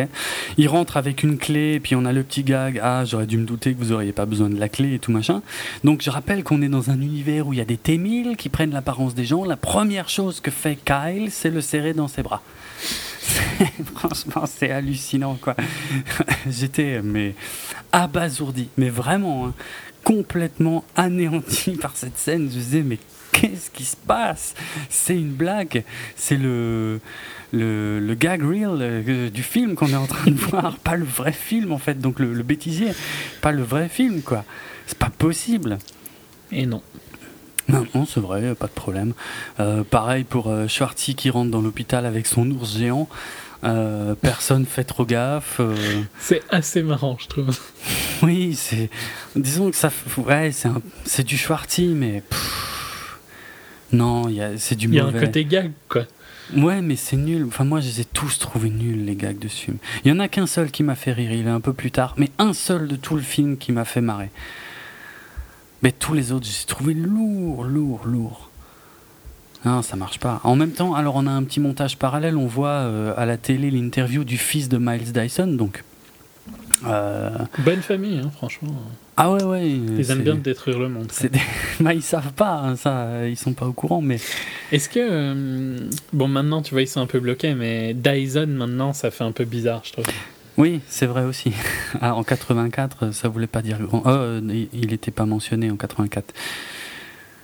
Il existait sûrement, mais. Euh, ouais, c'est plutôt en 91 qu'ils l'ont mentionné pour la. Oui, je parle du celui du film, moi. Mais... Oui, ok. Hmm. Mais bon, le, le, le la marque Dyson devait exister, mm. ou en tout cas, il, est, il était vivant, mais. Mm. Bon, c'était pas. On, se comprend quand même. Mais maintenant, quand j'entends Dyson, chaque fois, ça me fait un peu bizarre. oui, forcément. Bon, c'est pourquoi pas avoir le fils, on revoit même vite fait le père et tout, bon, pourquoi pas? On n'a quand même pas l'explication de pourquoi c'était pas en 97, ça, ça me plaît pas, mais euh, ouais. D'ailleurs, dans la version euh, Director's Cut du 2, euh, Miles avait aussi une fille, mais que dans la version Director's Cut. Dans, la version normale, on ne voit que le fils. Bref, euh, John Connor euh, demande à, deux flics de les, de les escorter dehors. Il leur pique directement leurs armes. Ils continuent de papoter comme si c'était tout à fait normal. Hein, euh. Sachant qu'il y a les autres flics qui risquent de revenir, enfin qui sont en train de revenir. Je crois même qu'on l'a vu, mais je sais pas. Bon, pas important. Il y, y, a quand même le fait que on n'appuie pas là-dessus, mais parce que le film se plante de toute façon, on n'y arrive pas. C'est le, le, fait que euh, bah, que Sarah voit son fils pour la première fois, quoi. Mm, mm. Oui, non, mais il n'y a aucun sentiment. Mais ouais, ouais, ça marche pas du tout. C'est pas. C'est rien, quoi. Ouais, en fait, sur le moment, j'ai même pas tilté que c'était. C'est vrai que c'est son fils, mais. Bah oui. Il y a, y a, vraiment, il y a rien, quoi. Ah non, il se passe Elle rien. Elle n'a pas l'air émue. Non. Euh. Bah, ils essayent de le pousser, mais c'est là, c'est parmi les pires scènes du film. C'est-à-dire que les plans se ralentissent, ils se regardent comme des bovins. Et, et je trouve que, tu vois, même si Jason Clark, c'est un bon acteur, il l'a prouvé dans d'autres films, Ici, c'est quand même pas top top, tu vois. Ah non, non, c'est clair, c'est clair, c'est naze. Et mm. je sais pas si c'est le fait que les autres sont trop mauvais et qu'il. Enfin, tu vois, il arrive pas à jouer avec. Mm. Ou si. Euh, si c'est pas son style de rôle. Je sais pas. Mais il y a mm. quelque chose qui fonctionne vraiment pas du tout, quoi. Ouais, c'est clair. C'est clair. Et, et, et, ça va continuer parce qu'on va arriver au, twist où ils sont en train de discuter dans le parking. Bon, on commence à voir qu'ils sont pas trop d'accord sur certaines choses, mais euh, on a Pops, euh, donc Papy, qui arrive, qui sort son pétard et qui commence à exploser John Connor. Bien sûr, grosse panique. Les autres sont là, quoi, quoi, mais qu'est-ce que tu fais? T'es fou, c'est John Connor et tout machin. Et là, c'est pareil, c'est nul, c'est nul parce que euh, Kyle avait dit à Sarah oui mais peut-être il a été programmé pour euh, que tu aies confiance en lui mais un jour il va quand même euh, te tuer te faire du mal donc ça pourrait très bien mhm. être à ce moment-là or Sarah sort son flingue parce qu'il est en train d'étrangler Kyle sort son flingue, le met sur la tempe du T800, mais elle tire pas, ça dure des plombes. Pourtant, il est en train d'étrangler Kyle. Elle tire pas. Et ils attendent. Et cette, cette scène, oh putain, cette scène, c'est celle qui, franchement, qui m'a rendu le plus fou. Ça doit être le twist qui doit tout changer. Et en fait, les plans sont tellement longs et lourdingues. Et, et, il se passe rien. C'est lent. Ça marche pas du tout. Il y a aucune tension. Il y a aucune. Enfin, de la surprise, il y en a peut-être vite fait, mais. Ça marche pas, pas, ça marche pas, ça marche pas. Et puis John se relève, et puis en fait, euh, avec des nanomachines, tout le bordel. Donc, John Connor est un T5000. T3000, je crois. Non, ça c'est ce qui était dit avant la sortie du film, mais en fait, euh, a priori, officiellement, c'est un T5000. Ok. Euh... Je n'ai pas écouté. Je sais pas s'ils le disent pendant le film. Non, ils le disent jamais. Justement, c'est pour ça que. Mais c'est vrai que moi aussi, j'avais lu à droite à gauche que ce serait peut-être un T3000, mais non, non. T5000. Bon. Donc en gros, euh, euh, non, je te dis une bêtise, c'est pas lui le T5000. Non, non, c'est l'autre. En plus, je dis une bêtise. Non, en fait, lui, son. C'est Matt Smith, non le Oui, c'est Matt Smith, le T5000. Je te dis une grosse bêtise. Euh, on sait pas, en fait. C'est. Oui, t'as raison. Non, oui, en fait, on sait, c'est le T3000. Non, ouais, je me suis complètement mélangé, pinceau. T'as raison. T3000. En fait, c'est parce que moi, avant la sortie du film, j'avais lu que Matt Smith jouait un T3000. C'est pour ça. Mais c'était avant la sortie du film, et puis du coup, je me suis mélangé entre tout ça. Exact. Soit. Et donc c'est là euh, qu'on voit que Matt Smith en fait l'a changé en T, euh, donc du coup je sais plus 3000. 3000. euh, et ils l'ont renvoyé dans le passé et puis son but c'est de, bah, de lancer Genesis quoi. Et il faut pas que qu'il l'en empêche. Et là c'est pareil, ils le tiennent en joue et tout machin pendant des plombes et ils font rien cette scène est horrible, franchement, en termes de tension, c'est vraiment naze, quoi. À un moment, c'est le T800 qui décide de prendre les choses en main, qui commence à la gripper, le balancer dans les murs, mais c'est mm. pareil quand tu vois ce que peut faire le T3000. le T800, il a aucune chance, je veux dire, là, euh, là, il se laisse faire, quoi. Il se fait juste euh, baiser par euh, l'IRM, je crois que c'est un IRM, je sais plus. Oui, résonance magnétique, oui, c'est un IRM, c'est logique, qui attire le métal.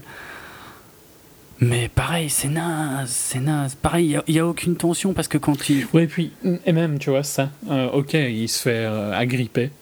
Hum, même s'il a l'air d'être en carbone plutôt, mais bon, passons. Ouais. Euh, pourquoi est-ce que la machine va, ne va pas réussir à le tenir? Ouais, c'est bizarre. C'est bizarre. Parce que techniquement, il devrait toujours être là, tu vois, tant qu'il n'y a pas une coupure d'électricité. Ouais, ouais. Hmm, ça me paraît difficile. Enfin, pourquoi est-ce que la machine euh, va pas. Euh, pourquoi est-ce que la machine va avoir un problème? Mhm. Alors qu'elle a juste un aimant qui, qui fonctionnait très bien euh, avant, donc mhm. il n'y a pas de raison qu'il fonctionne plus. C'est complètement stupide. C'est vraiment des. C'est des facilités de scénario, quoi. Genre, ben, on a fait ça, donc bon, ok, foutez un aimant là, mais, mais l'aimant il va pas tenir longtemps. Hein. Mhm. C'est pathétique. C'est clair. Bah, il y a aussi la scène qui est censée être euh, prenante un peu avant, où euh, la machine est en route, et il arrive quand même à marcher vers Kyle, parce que Kyle est complètement désorienté, il se dit mais quoi, mais tu es John, tu, es, tu es mon meilleur ami, mm. tu es mon fils, ah oui c'est vrai qu'il l'apprend un peu avant aussi, il le savait pas jusque-là. Et, et, puis il euh, y, a, ouais, y a John qui marche vers lui avec plein de particules qui vont vers l'IRM. mais la tension de cette scène marche pas du tout, c'est nul. Je sais pas. Comment ils ont pu à ce point foirer les relations entre les personnages? C'est incroyable. Avec des personnages préexistants et aussi forts, quoi, je veux dire. Euh, ah non, il y, a un gros problème sur, euh, tout ça. Bon. Ça fait peur, franchement. Et c'est pas. Ouais, bon, les, acteurs, les mauvais acteurs n'aident clairement pas, mais il y a, d'autres problèmes en plus. Parce que les, les, lignes qu'on leur donne. Euh, sont mauvaises. Enfin, tout est mauvais. Il n'y a aucune hmm. émotion qui passe. Aucune. C'est vrai que c'est un des films les plus dénués d'émotions. Alors qu'il est censé y avoir des rapports de filiation euh, hyper importants, des euh, comment. Euh, ouais, et puis même un couple qui est censé se former dans ce film aussi, mais hmm. c'est catastrophique. Dire, il y a le, génie de, James Cameron dans Terminator 2, ça a été de nous montrer une famille totalement dysfonctionnelle, mais vraiment complètement à l'ouest, où le père, l'image du père, c'est une machine, c'est un robot du futur euh, qui n'est programmé normalement que pour tuer à la base. La mère, qui euh, est la seule à détenir la vérité, mais comme personne ne la croit, forcément, elle est aliénée du reste de la population et donc enfermée dans un asile. Et. Euh, et même elle, elle, a des problèmes avec ses valeurs parce qu'il y a le moment où elle craque, elle veut aller tuer Miles Dyson, finalement elle n'y arrive pas. Mais euh, voilà, elle n'est pas sûre d'elle, elle, euh, elle, veut, elle veut faire, mais bref, elle pète un plomb. Et, ce qui est génial dans cette famille, c'est que celui qui apporte l'équilibre, c'est John, c'est le fils qui est présenté au départ comme un délinquant et qui pourtant est celui qui a le plus de valeurs en fait. C'est normalement les parents qui inculquent les valeurs au gamin. Là, c'est le gamin qui est obligé d'expliquer au T800 pourquoi on ne tue pas et qui est obligé de, temps en temps de calmer sa mère et de lui dire d'arrêter de péter un câble et de, de se comporter normalement. Je trouve ça Mais je pense que c'est pour ça que ce film euh, a marqué euh, les gens, encore plus toi et euh, les gens un peu plus vieux que toi, hmm. que moi, parce que vous l'avez vu vraiment euh, à l'âge où, quand il est sorti, vous aviez son âge. L'âge de John Connor, ouais, clairement. Moi, je l'ai vu plus tard, vu qu'il y a, il y a six ans de différence, il me semble, entre nous deux. Mhm. Et j'étais un peu jeune, tu vois, quand, quand il est sorti. Donc, je l'ai vu probablement autour de l'âge que John, Connor, que John Connor avait dans le film, mais ah pas le même impact aussi, quoi, tu vois. Oui, tu le ressens pas forcément de la même manière, c'est clair. Ça restait un vieux film quand je l'ai vu, entre Ah ouais, ok, ouais. Cette, cette appellation est d'ailleurs inacceptable pour Terminator 2. Soit dit en oui, passant. ouais. euh... Surtout quand, quand t'es es petit. Euh, des films qui ont 2-3 ans, c'est des vieux films. Quoi. Oui, c'est clair. Maintenant, euh, je vois des films qui sont sortis en 2000 où je me dis, ah, ouais, je me rappelle l'avoir vu au ciné. Et tu tu te dis, ah putain, c'était il y a quand même 15 ans. Mhm. Mhm. Bah, bientôt, euh, The Matrix aura cet âge-là. Ah putain, ça c'est dur. ça c'est très dur. Mais oui, c'est vrai. Bah techniquement, ouais. je me rappelle que The Matrix était en moins de 16 ans, non, il me semble. Et, ah, c'est possible, ouais. Euh, je l'ai vu, enfin, je crois que je l'ai vu. Euh, je crois pas que j'avais encore. Je crois pas que j'avais 16 ans, mais tu sais, c'était pas non plus très. Hmm. Très respecté, quoi, ces trucs-là. Ouais. Euh, j'avais 20 ans quand il est sorti, c'est pas compliqué. Et j'ai pris la deuxième. Il est sorti en, 80, en 99, donc ouais. il est sorti quand j'avais 15 ans. Hmm. Et je me rappelle. Enfin, tu vois, c'était il, y a, il y a 15 ans. Bah ouais, je sais. Ça fait mal. 16 ans même. Parce que c'était au mois de juin, je m'en souviens très bien, c'était pendant la fête du cinéma, j'ai été le voir trois fois. Mm, je me rappelle aussi d'avoir été le voir plein de fois. Donc euh, ouais, ça a été la deuxième plus grosse claque dans ma gueule après Terminator 2. D'ailleurs, l'un des trucs qui m'avait le plus branché dans, dans Matrix, c'était c'était presque la suite spirituelle de Terminator 2. Ouais, je l'ai pas du tout vu comme à ça. Moi, à moi, à fond tu vois tout que c'est Terminator. non, mais c'était la lutte de l'homme contre les machines, mais qui était passée carrément à un autre niveau, euh, au niveau du virtuel et tout machin, mais c'était la même thématique. Et puis, ça m'a, ça m'a juste défoncé la gueule, quoi. J'étais fou. Ah oui, non, mais c'était une claque. C'était presque mieux que Terminator 2. Ah oui, oui, pour moi, c'est largement mieux. Mais bon. Ça m'étonne que tu aies dit ça, par contre. J'ai dit presque. Hmm. Ah oui, donc c'est quand même Terminator est mieux quand même. Mais bien sûr, évidemment, ça va pas la tête.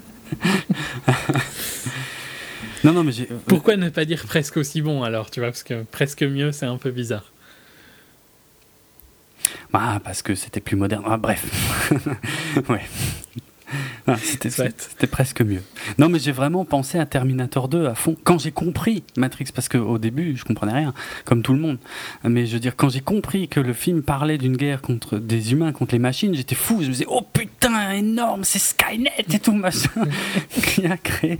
je te jure, vraiment, à l'époque. Bon, bref. Par contre, euh, en Belgique, euh, Skynet, c'était le fournisseur Internet. Hein. Je sais. Ça, ça m'a toujours fait trop, trop marrer. Mais à fond. Je, pense que j'ai. Elle doit plus être active, tu vois, mais j'ai eu une adresse at Skynet. Quoi. Ah putain, trop bon, mais franchement, j'en aurais rêvé. Je savais que ça existait, mais. Quand ils ont retiré ce nom, j'ai toujours. Enfin. J'ai trouvé ça dommage, tu vois. Je comprends pourquoi ils l'ont retiré, mais euh, c'est con, quoi. Ah non, moi je me serais abonné là-bas. ah, mais j'étais abonné là-bas. Hein. Enfin, c'est ce qui est. Euh, c'était la filiale internet de Belgacom qui est devenue Proximus. C'est comme euh, Orange en, hmm. France Télécom. D'accord. C'est le, le, plus gros. Euh, le plus gros fournisseur. Quoi. Hmm. Donc tout le monde était, tout le monde avait une adresse Skynet. Quoi. C'était pas. C'était pas un petit provider, c'était vraiment. Mais j'ai toujours trouvé ça excellent qui s'appelle Skynet. Ah, Quand je l'ai su, j'en revenais pas que ça existait vraiment, hein, qu'il y avait vraiment une boîte, en plus dans l'internet et tout, qui s'appelait Skynet. Quoi. Mm. Ah, c'est génial. Bon, à propos de Skynet, donc on... va faire un tour chez Cyberdyne. On voit donc, c'est là qu'on voit le père euh, Dyson, le fils Dyson, et puis que a priori son plus proche collaborateur c'est John Connor. Euh, et ils sont en train de construire une machine temporelle. Et là, pareil, what the fuck? Quoi? Pourquoi? Est-ce qu'ils savent ce qu'ils construisent? Enfin, j'ai rien compris, c'est pas du tout clair. Est-ce qu'ils disent ce qu'ils comptent faire de ce truc? Euh, Non, je crois pas. Je crois pas. Hein. Je crois en même temps une machine temporelle, hein. ça sert à tout. Hein. Oui, d'accord, mais c'est une boîte qui fabrique un OS. Ils sont... Oui, mais bon, ça sert à tout une machine temporelle. Ils sont en train de faire tu une machine temporelle. Tu vas dans le futur, tu ramènes tes OS futurs, tu reviens. C'est n'importe quoi. Il y, y a, même ce, cette scène incroyable où, tu as John Connor qui va poser sa main sur une espèce de. Bon, comme un, une tablette, quoi, tactile. Euh, puis il parle avec euh, Skynet et il lui dit Ouais, t'inquiète pas, ça va bien se passer. Mais quoi? Pardon Mais qu'est-ce qui se passe? Qu'est-ce que c'est que ce film? Oh putain. Bon.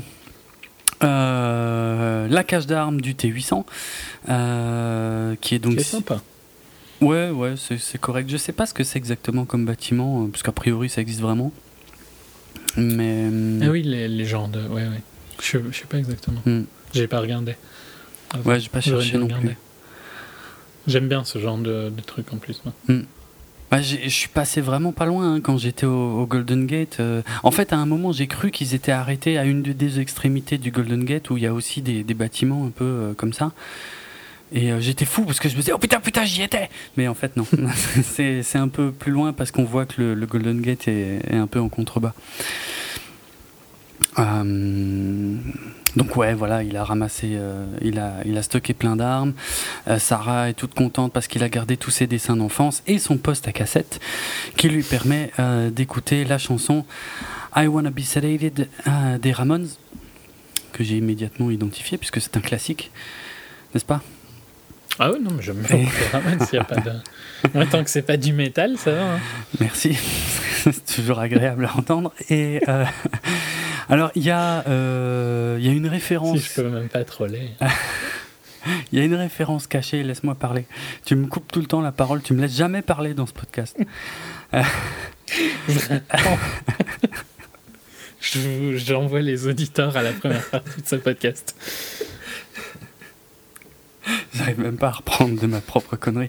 Alors, qu'est-ce que je disais? Oui, il y a une référence cachée. Euh, Puisqu'en fait, le, morceau I Wanna Be Sedated, euh, donc des Ramones, apparaissait dans le script original de Terminator 2. Euh, en fait, c'était cette chanson que euh, John Connor et son copain Tim, je crois qu'il s'appelle Tim, étaient censés écouter à fond les ballons dans le garage des parents adoptifs de John. Mais finalement, ça a été remplacé euh, par euh, le morceau You Could Be Mine des Guns N' Roses, euh, qui a servi aussi pour le marketing du film. Donc I Wanna Be Sedated, c'est un morceau qui est quand même un, peu ancien, parce qu'il date de 1979, alors que You Could Be Mine, bah, extrait de Use Your Religion 2, sortait en même temps que le film, plus ou moins. Enfin, c'était la même année de sortie, et puis ça a fait un tabac, donc voilà. Ça a été changé. Mais je préfère les Ramones que les Guns N' Roses. Ça. ça, par contre, je suis vraiment pas d'accord mais on en parlera une autre fois. Euh, donc voilà la référence cachée qui vous permettra de briller en société si un jour on vous demande mais pourquoi Sarah? En même temps, non, pour une gamine de sa génération, c'est pas du tout chelou d'écouter les Ramones et puis un morceau soit sorti. Si tu comptes qu'elle avait genre 20 euh, ans en 84. Normalement, c'est ça, ouais. C'est parfaitement raccord. Hein. Ouais. Mm. En plus, euh, ouais, le côté un peu rebelle et tout ça. Ouais, ouais. Ouais, non, c'est pas mal. Bah, encore une... Ça, c'est bien parce que ça sort de l'esprit de James Cameron quelque part. Indirectement. Euh, on a le concours de couilles le plus débile euh, de l'histoire du cinéma où euh, on a Kyle et le T800 qui chargent bah, des chargeurs de pistolet en se regardant dans les yeux, en faisant ça de façon ultra badass. Putain, cette scène est d'une longueur insupportable. Mais je me disais, mais putain, mais ça va durer longtemps cette connerie. Mais qu'est-ce qu'ils font quoi? Surtout que il avait 20 ans pour le faire. Euh, oui, oui, c'est vrai. Oui, j'avais pas pensé, mais oui, grave, exact. c'est vrai. Pourquoi ils font ça maintenant, quoi? Il a rien branlé. 30 ans d'ailleurs. Enfin, combien on a dit? 33 ans 33 ans, ouais. Putain. Ouais, 33. mais quelle connerie. Et puis c'est là que Kyle dit ouais mais il faudrait un aimant pour euh, arrêter le T, alors je sais plus du coup 3000. Mhm. Euh, parce qu'on l'a pas dit, mais le T5000 de Matt Smith, en fait, c'est Skynet lui-même, qu'on verra à la fin, en fait. C'est l'incarnation de Skynet total, quoi. ce qui n'a pas beaucoup de sens non plus. Je veux dire, pourquoi, pourquoi est-ce que Skynet attend que John Connor renvoie Kyle Reese dans le passé pour le changer en T3000 et pour le renvoyer lui aussi Est-ce qu'il n'avait pas meilleur temps de les buter tout de suite hein, C'est ça quoi. Mais ça, tu peux te poser la question sur beaucoup de choses pour le coup. Ouais. Ouais, mais là, le, problème c'est qu'on le voit, enfin. Ouais. C'est n'importe quoi, puisqu'il existe déjà. Donc, euh, ouais, il n'a pas besoin de renvoyer euh, John Connor dans le passé pour s'assurer que Genesis soit bien lancé en 2017 et tout. Bon, bref. Bah, le T800 sort, il défonce un haut-parleur, il prend les aimants, et puis voilà, ils ont l'arme ultime contre le T3000. Arme qui, honnêtement, j'ai pas très bien compris à quoi elle servait. Ça, ça le fait un peu bugger, quoi, c'est tout en gros. Ouais. Ça, le... ça, bah, ça, ouais, ça fait déconner ses disques durs, mais c'est un peu problématique à partir du moment où le mec il est fait en micro-particules de carbone. Quoi. Il peut faire ce qu'il veut derrière, enfin je veux dire, il peut l'éviter facilement a priori. Enfin. Mm, mm. Parce que bon, euh, à la limite, l'IRM passe encore qu'il soit surpris par, euh, par ça, mais ouais, sinon c'est un peu bizarre. Mais bon, passons. Il leur fallait bien une arme. Quoi. Ouais. Euh, moment what the fuck, John Connor se pointe dans l'entrepôt d'armes. Et c'est pareil, il leur fait son speech et tout, et il l'écoute, et il lui tire pas dessus pendant mm. des plombes. Ouais, ouais. Et putain, mais là, ça commence à vraiment. J'en pouvais plus. Je me disais, c'est bon, là, finissons-en. Ce film est vraiment atroce, quoi. c'est ouais, c'est horrible, c'est n'importe quoi. Au final, ils, en, ils embarquent pas grand-chose comme arme hein, de tout ce qu'il y avait là-dedans. Non, non, clairement. Ils Il est un peu euh, surstocké. Hein. Oh, oui, ouais.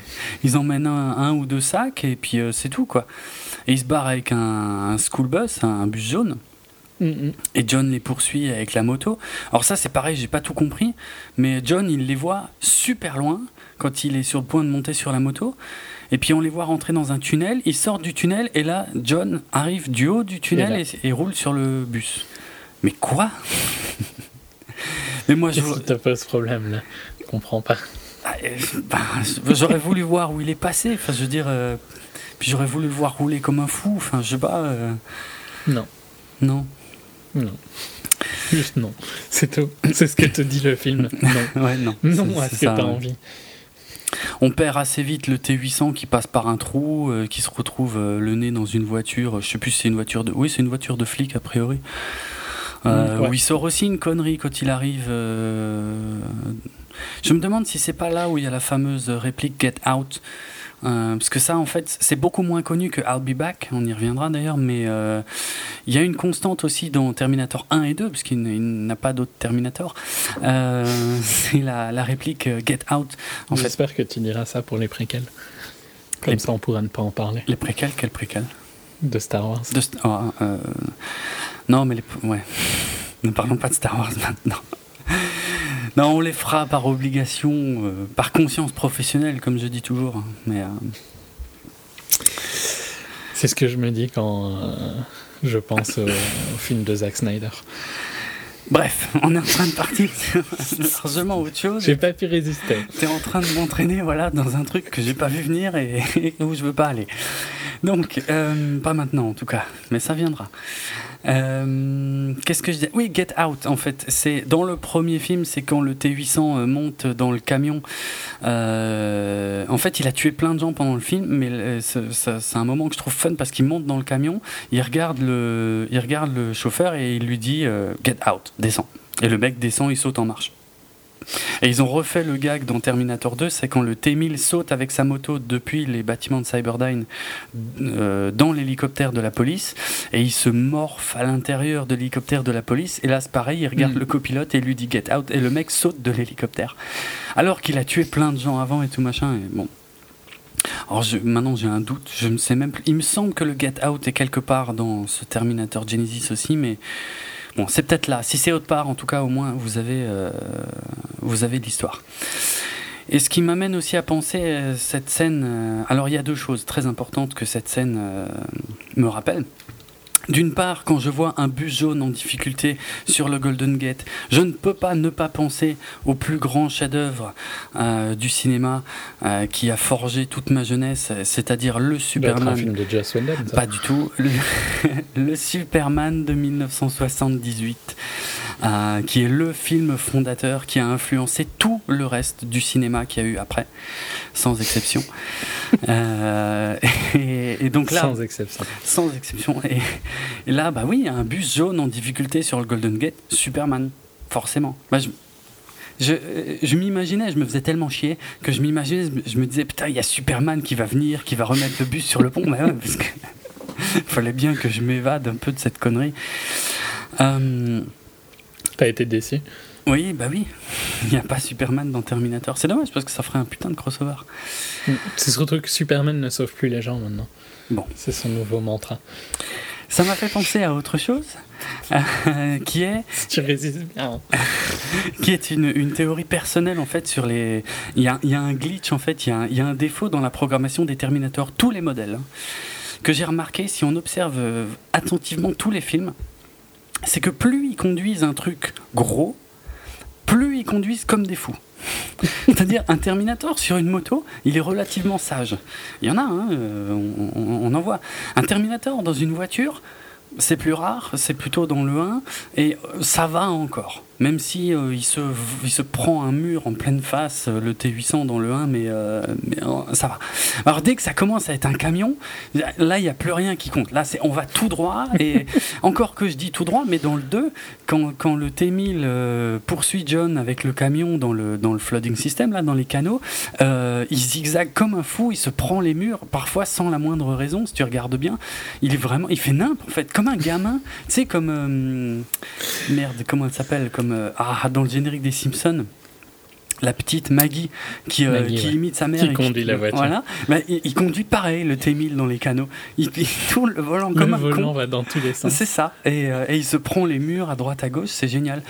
Et c'est exponentiel. Hein. Plus c'est gros, plus il roule comme des tarés. La, la, la scène avec le camion grue dans Terminator 3, il défonce absolument tout sur leur passage. Pas seulement les voitures, mais les bâtiments autour, ils roulent comme des tarés.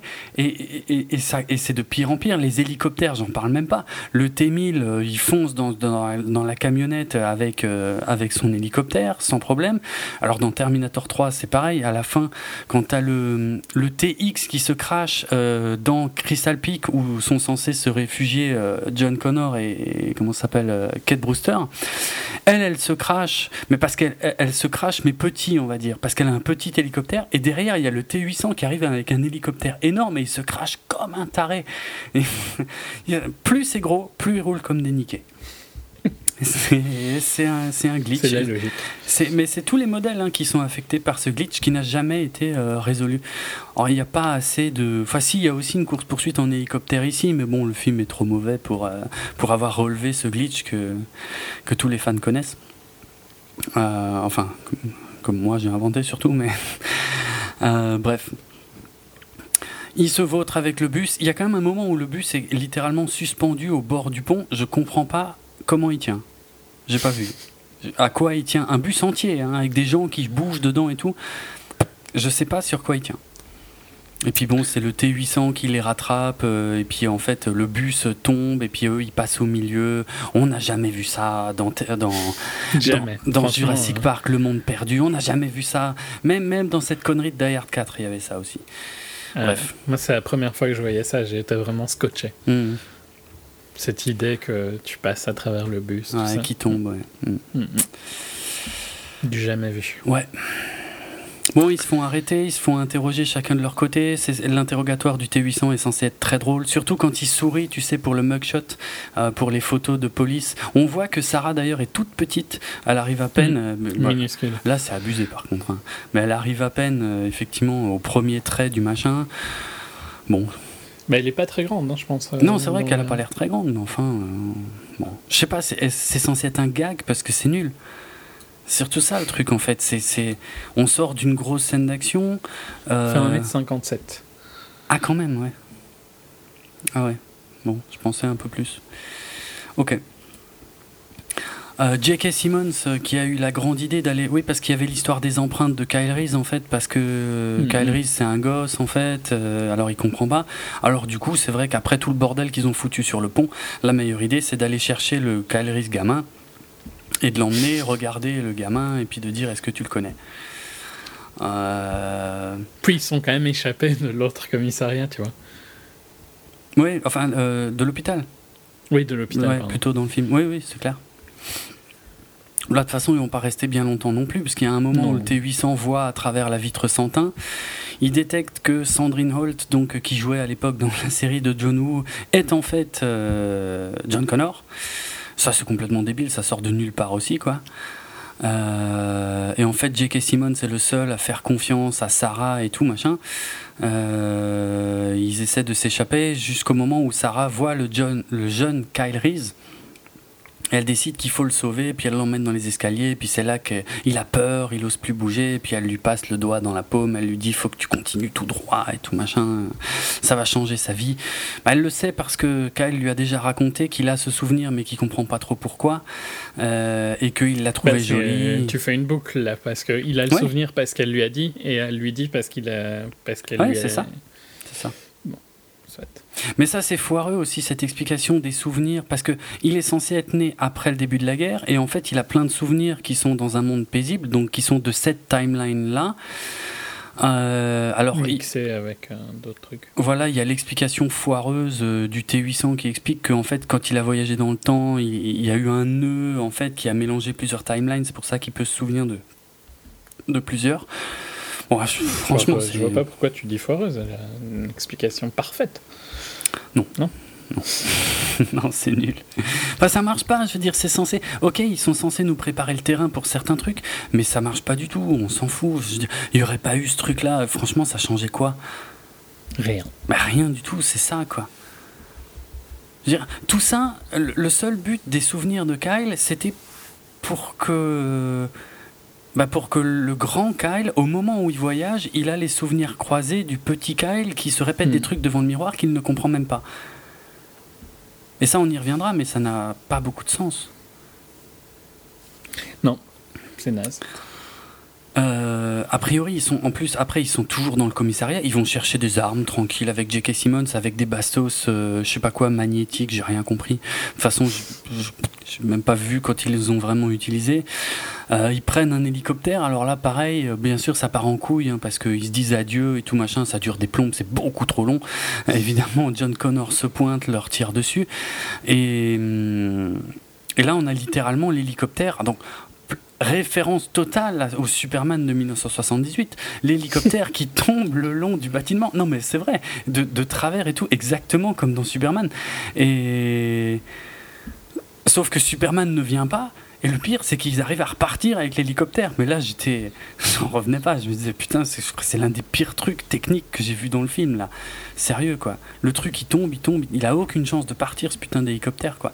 Et dès qu'ils repartent, ils sont poursuivis par l'autre qui est dans un autre hélicoptère quoi.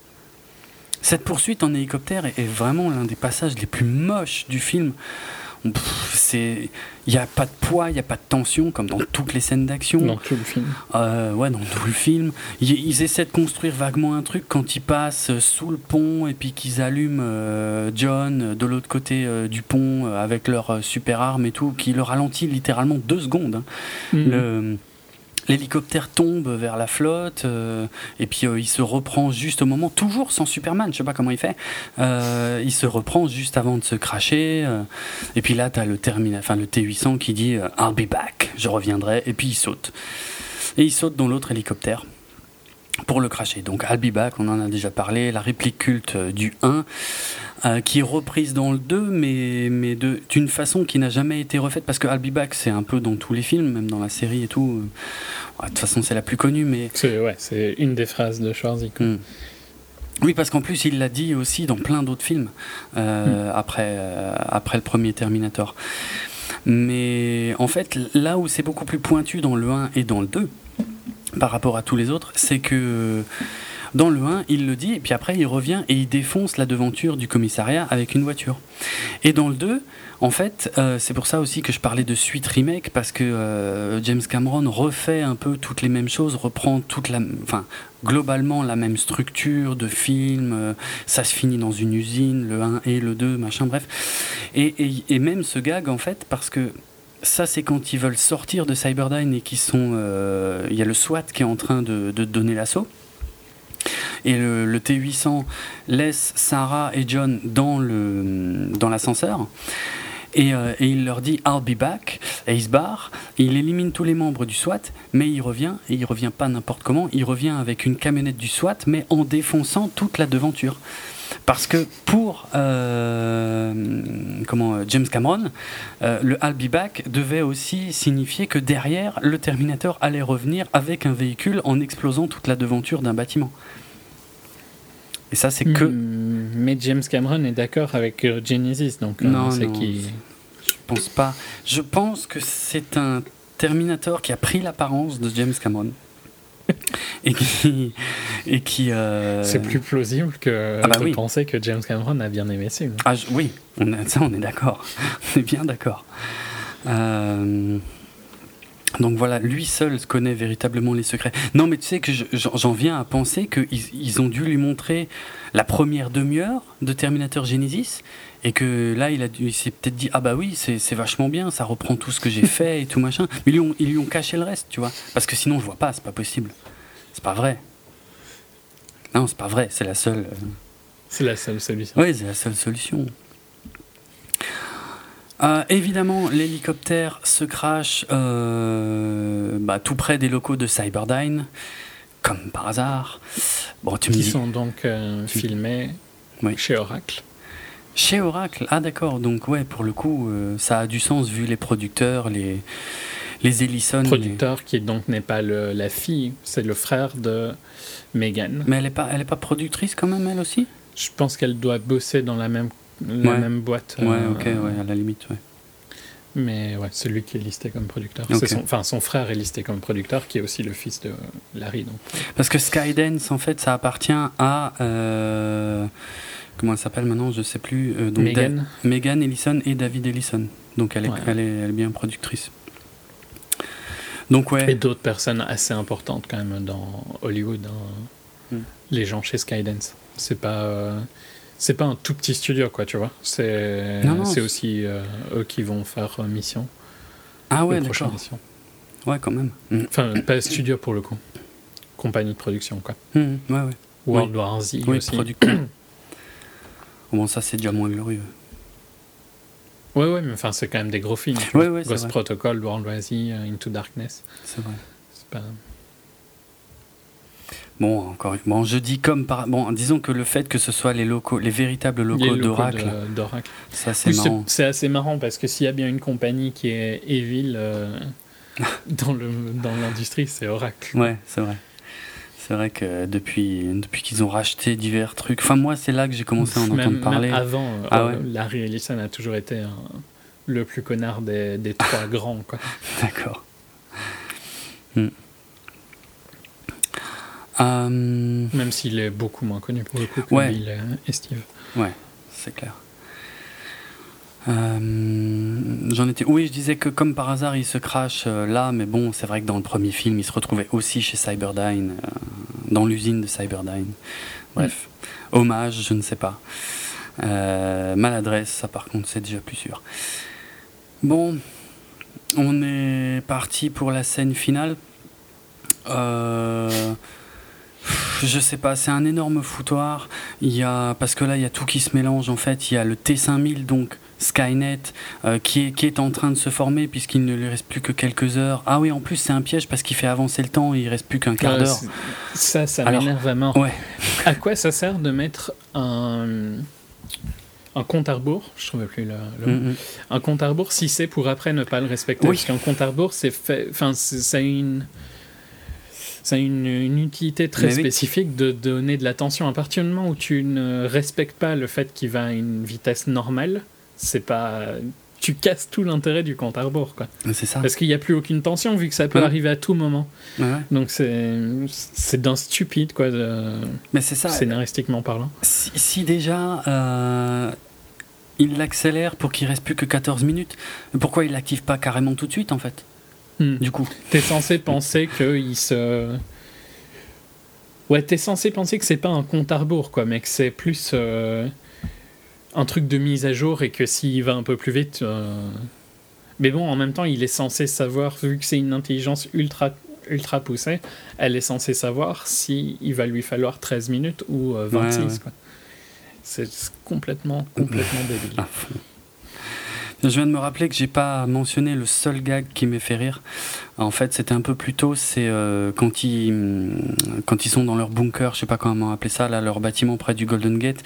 Juste après avoir affronté le, le T1000, ils retrouvent le T800 dehors, qui lui est en train de bricoler ses, ses aimants. Mm. Et, euh, et, pendant deux secondes, ils le braquent, ils disent comment on sait que c'est vraiment toi? Et il leur sort une, une, de ces phrases débiles, hyper techniques, incompréhensibles, et puis il y a John qui dit ouais bon c'est bon, c'est vraiment toi. J'avoue, c'est le seul gag qui m'est fait rire. Mais c'est pas glorieux non plus. Hein. Non, non, non. Je, je, je, me rappelle maintenant que tu le dis, tu vois, mais elle mm. m'a pas marqué comme ça. Quoi. Ouais. je m'en souviens parce que c'est vraiment le seul. Hein. Euh, dans l'entrée de Cyberdyne, euh, il y a de nouveau John, il est partout, il est chiant. Euh, il lui tire dessus, ils n'arrivent pas à l'arrêter. Alors, gag, je sais pas, mais il se fait quand même empaler par un. Comment ça s'appelle là des... Ah, ce qu'il y a en dessous des hélicoptères là, c'est pas un ski, mais. Tu vois ce que je veux dire, quoi, les, un, des supports de ils atterrissent. Quoi. Voilà qui arrive à toute vitesse, qui l'empale sur l'écran géant. C'est le T800 qui l'a balancé. Euh, toute façon, à partir de là, ça va Ils étaient prêts à abandonner, encore une fois, hein, Sarah et John. Ouais, Des grosses tafioles. Hein. Ils n'avaient pas l'air de se préparer à le battre, quoi, je trouve. Oui, c'est vrai. Ils avaient plus l'air de se résigner à mourir. Mm, mm. Mais en même temps, ils peuvent pas faire grand chose techniquement par rapport à lui. Non, mais ce qui va poser problème. au tout début du film, John abandonne euh, et il dit on est foutu à J.K. Simmons. Ouais, ouais, enfin, J.K. Simmons John. Il y a quand même un côté où euh, ils n'ont pas un instinct de survie très poussé, je trouve, pour des gens qui sont censés euh, être des spécialistes dans leur domaine. C'est vrai. Ah, totalement. Totalement. Et je suis d'accord, mais ça, pour moi, c'est le problème de. Pour moi, ce problème-là était déjà présent dans, dans Terminator 2. C'est le. Le T1000. Ouais, tu vas pas. Le hmm. T1000 est trop puissant, tu vois. Mais c'est génial. Que, ben, je trouve pas que ce soit génial parce que humainement, ils sont très très difficiles à affronter. Bah oui, mais c'est le cas. Ils ont chi à mort et à chaque fois, et c'est pour ça que je trouve ça génial, c'est qu'à chaque fois qu'ils sont face au T-1000, tu te dis putain, là, ils sont dans une mer de noir, mais genre, ils vont pas survivre quoi. Et jusqu'au bout. Ouais, mais le problème c'est que ça. Là, tu vois, il est encore plus puissant qu'un T-1000. Et comment est-ce que tu veux. Pas pour moi. Pas vraiment, mais en théorie, il devrait l'être. Euh, comment est-ce que tu veux qu'ils affrontent ça? Oui, mais c'est ce que je mentionnais, je crois, dans la première partie. C'est le euh, ce qui a plombé un peu toutes les suites de Terminator, c'est que le T-1000 était un peu le truc ultime. Tu, mm. tu, on peut pas faire mieux. Donc, euh, effectivement, ça, ça flingue les films suivants parce que ils sont censés être plus puissants et pourtant ils sont censés quand même plus ou moins les affronter à certains passages du film. Mais ça marche pas. Tu peux pas y croire. C'est Ouais, non, mais oui, à partir du moment où tu fais un truc qui est overkill, c'est difficile de, de faire plus de après. Le faire fonctionner. Quoi. Et, de le faire fonctionner. Ouais, ouais, ouais c'est ça. Ouais. fonctionner scénaristiquement parlant, tu vois, de fait que de pas parce que techniquement à partir du moment où euh, genre techniquement John devrait pouvoir tous les tuer instantanément et le film il est fini. Mais bien sûr, c'est clair. Alors qu'au moins dans Terminator 2, tu sens que le T800 est toujours là pour faire euh, barrière quoi il, prend cher, mais il s'en sort de justesse. Mais voilà, ça fonctionne. Le, rapport des puissances est au moins euh, à peu près juste. Mais avec le TX et puis le T5000 et le T3000, enfin c'est n'importe quoi. Enfin le T5000, tu me diras, il est immatériel là, dans, en 2017. Hmm. Mais euh, ouais, non, ça marche pas du tout. Preuve supplémentaire, s'il en était, enfin s'il en fallait encore, que Terminator 2 est le film parfait. Non, je te remercie. Non, tu, tout à l'heure, tu as dit que euh, tu pouvais reprocher quelque chose. Oui, mais c'était un détail. Euh, la perfection. Euh. Qui te dit qu'ils n'ont pas bougé la machine quelque part dans Los Angeles quand ils ont renvoyé. C'est cela. Bon, il y a, y a, ce moment insupportable où il y a le T5000 qui arrête pas de leur parler par, par caméra, projection holographique. Mmh, il est lourd, quoi. Ouais, ouais. Et il désingue les caméras. C'est vraiment euh, c'est encore pire que le cliché du méchant qui, euh, qui, explose, qui expose tout son plan, parce que là, ils lui font fermer sa gueule euh, régulièrement, mais il revient, il continue. Il revient. Et il parle, il parle, il parle, mais on s'en fout, ils sont en train de faire sauter le truc, enfin, ils sont en train de poser les charges. Ce qui est pas très. Pas beaucoup d'imagination d'ailleurs, hein. c'est comme dans le 2, mais en moins bien, quoi. Tu vois, dans le 2, euh, Cameron a eu l'intelligence de ne pas avoir ça comme climax final de son film. Quoi. Il en a gardé sous le coude. Et pourtant, c'est pas un petit passage du film, mais et, en fait, il y en a encore plein après. Il aurait pu faire l'affrontement final contre le T-1000 chez Cyberdyne, mais non. C'est comme avec le camion qui explose à la fin du 1, il y en a encore derrière.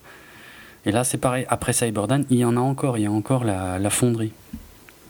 Là non, là on a tout en même temps.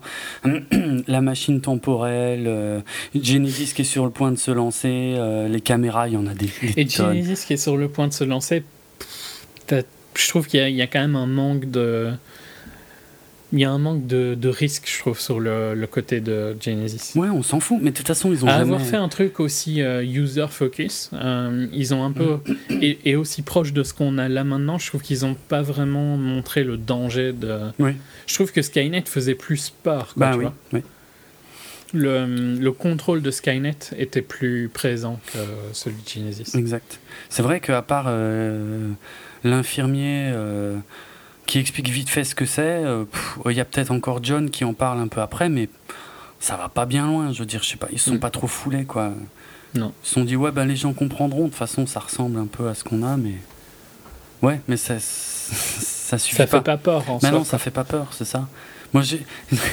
en tant que. Je sais pas, que que amateur de nouvelles technologies, j'ai presque envie qu'il le lance parce que je voudrais comprendre, je voudrais savoir qu'est-ce que ça change vraiment ce truc en fait.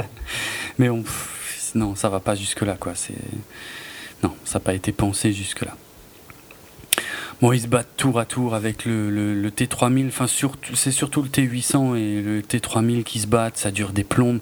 Alors que le T800, a priori, devrait avoir aucune chance. Alors qu'il arrive à l'abîmer, puis à chaque fois, il se reconstruit. C'est lourd. Mm-hmm. Je veux dire, ça marchait dans Terminator 2, mais c'était il y a. Putain, c'était il y a longtemps. Mais voilà, quoi, c'est lourdingue à mort ici, c'est bon.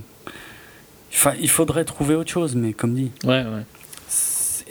Bah, je te dis, il faut, faut trouver. Euh, faut, euh, faut faire un film sur la vie d'Arnold pendant les 33 ans.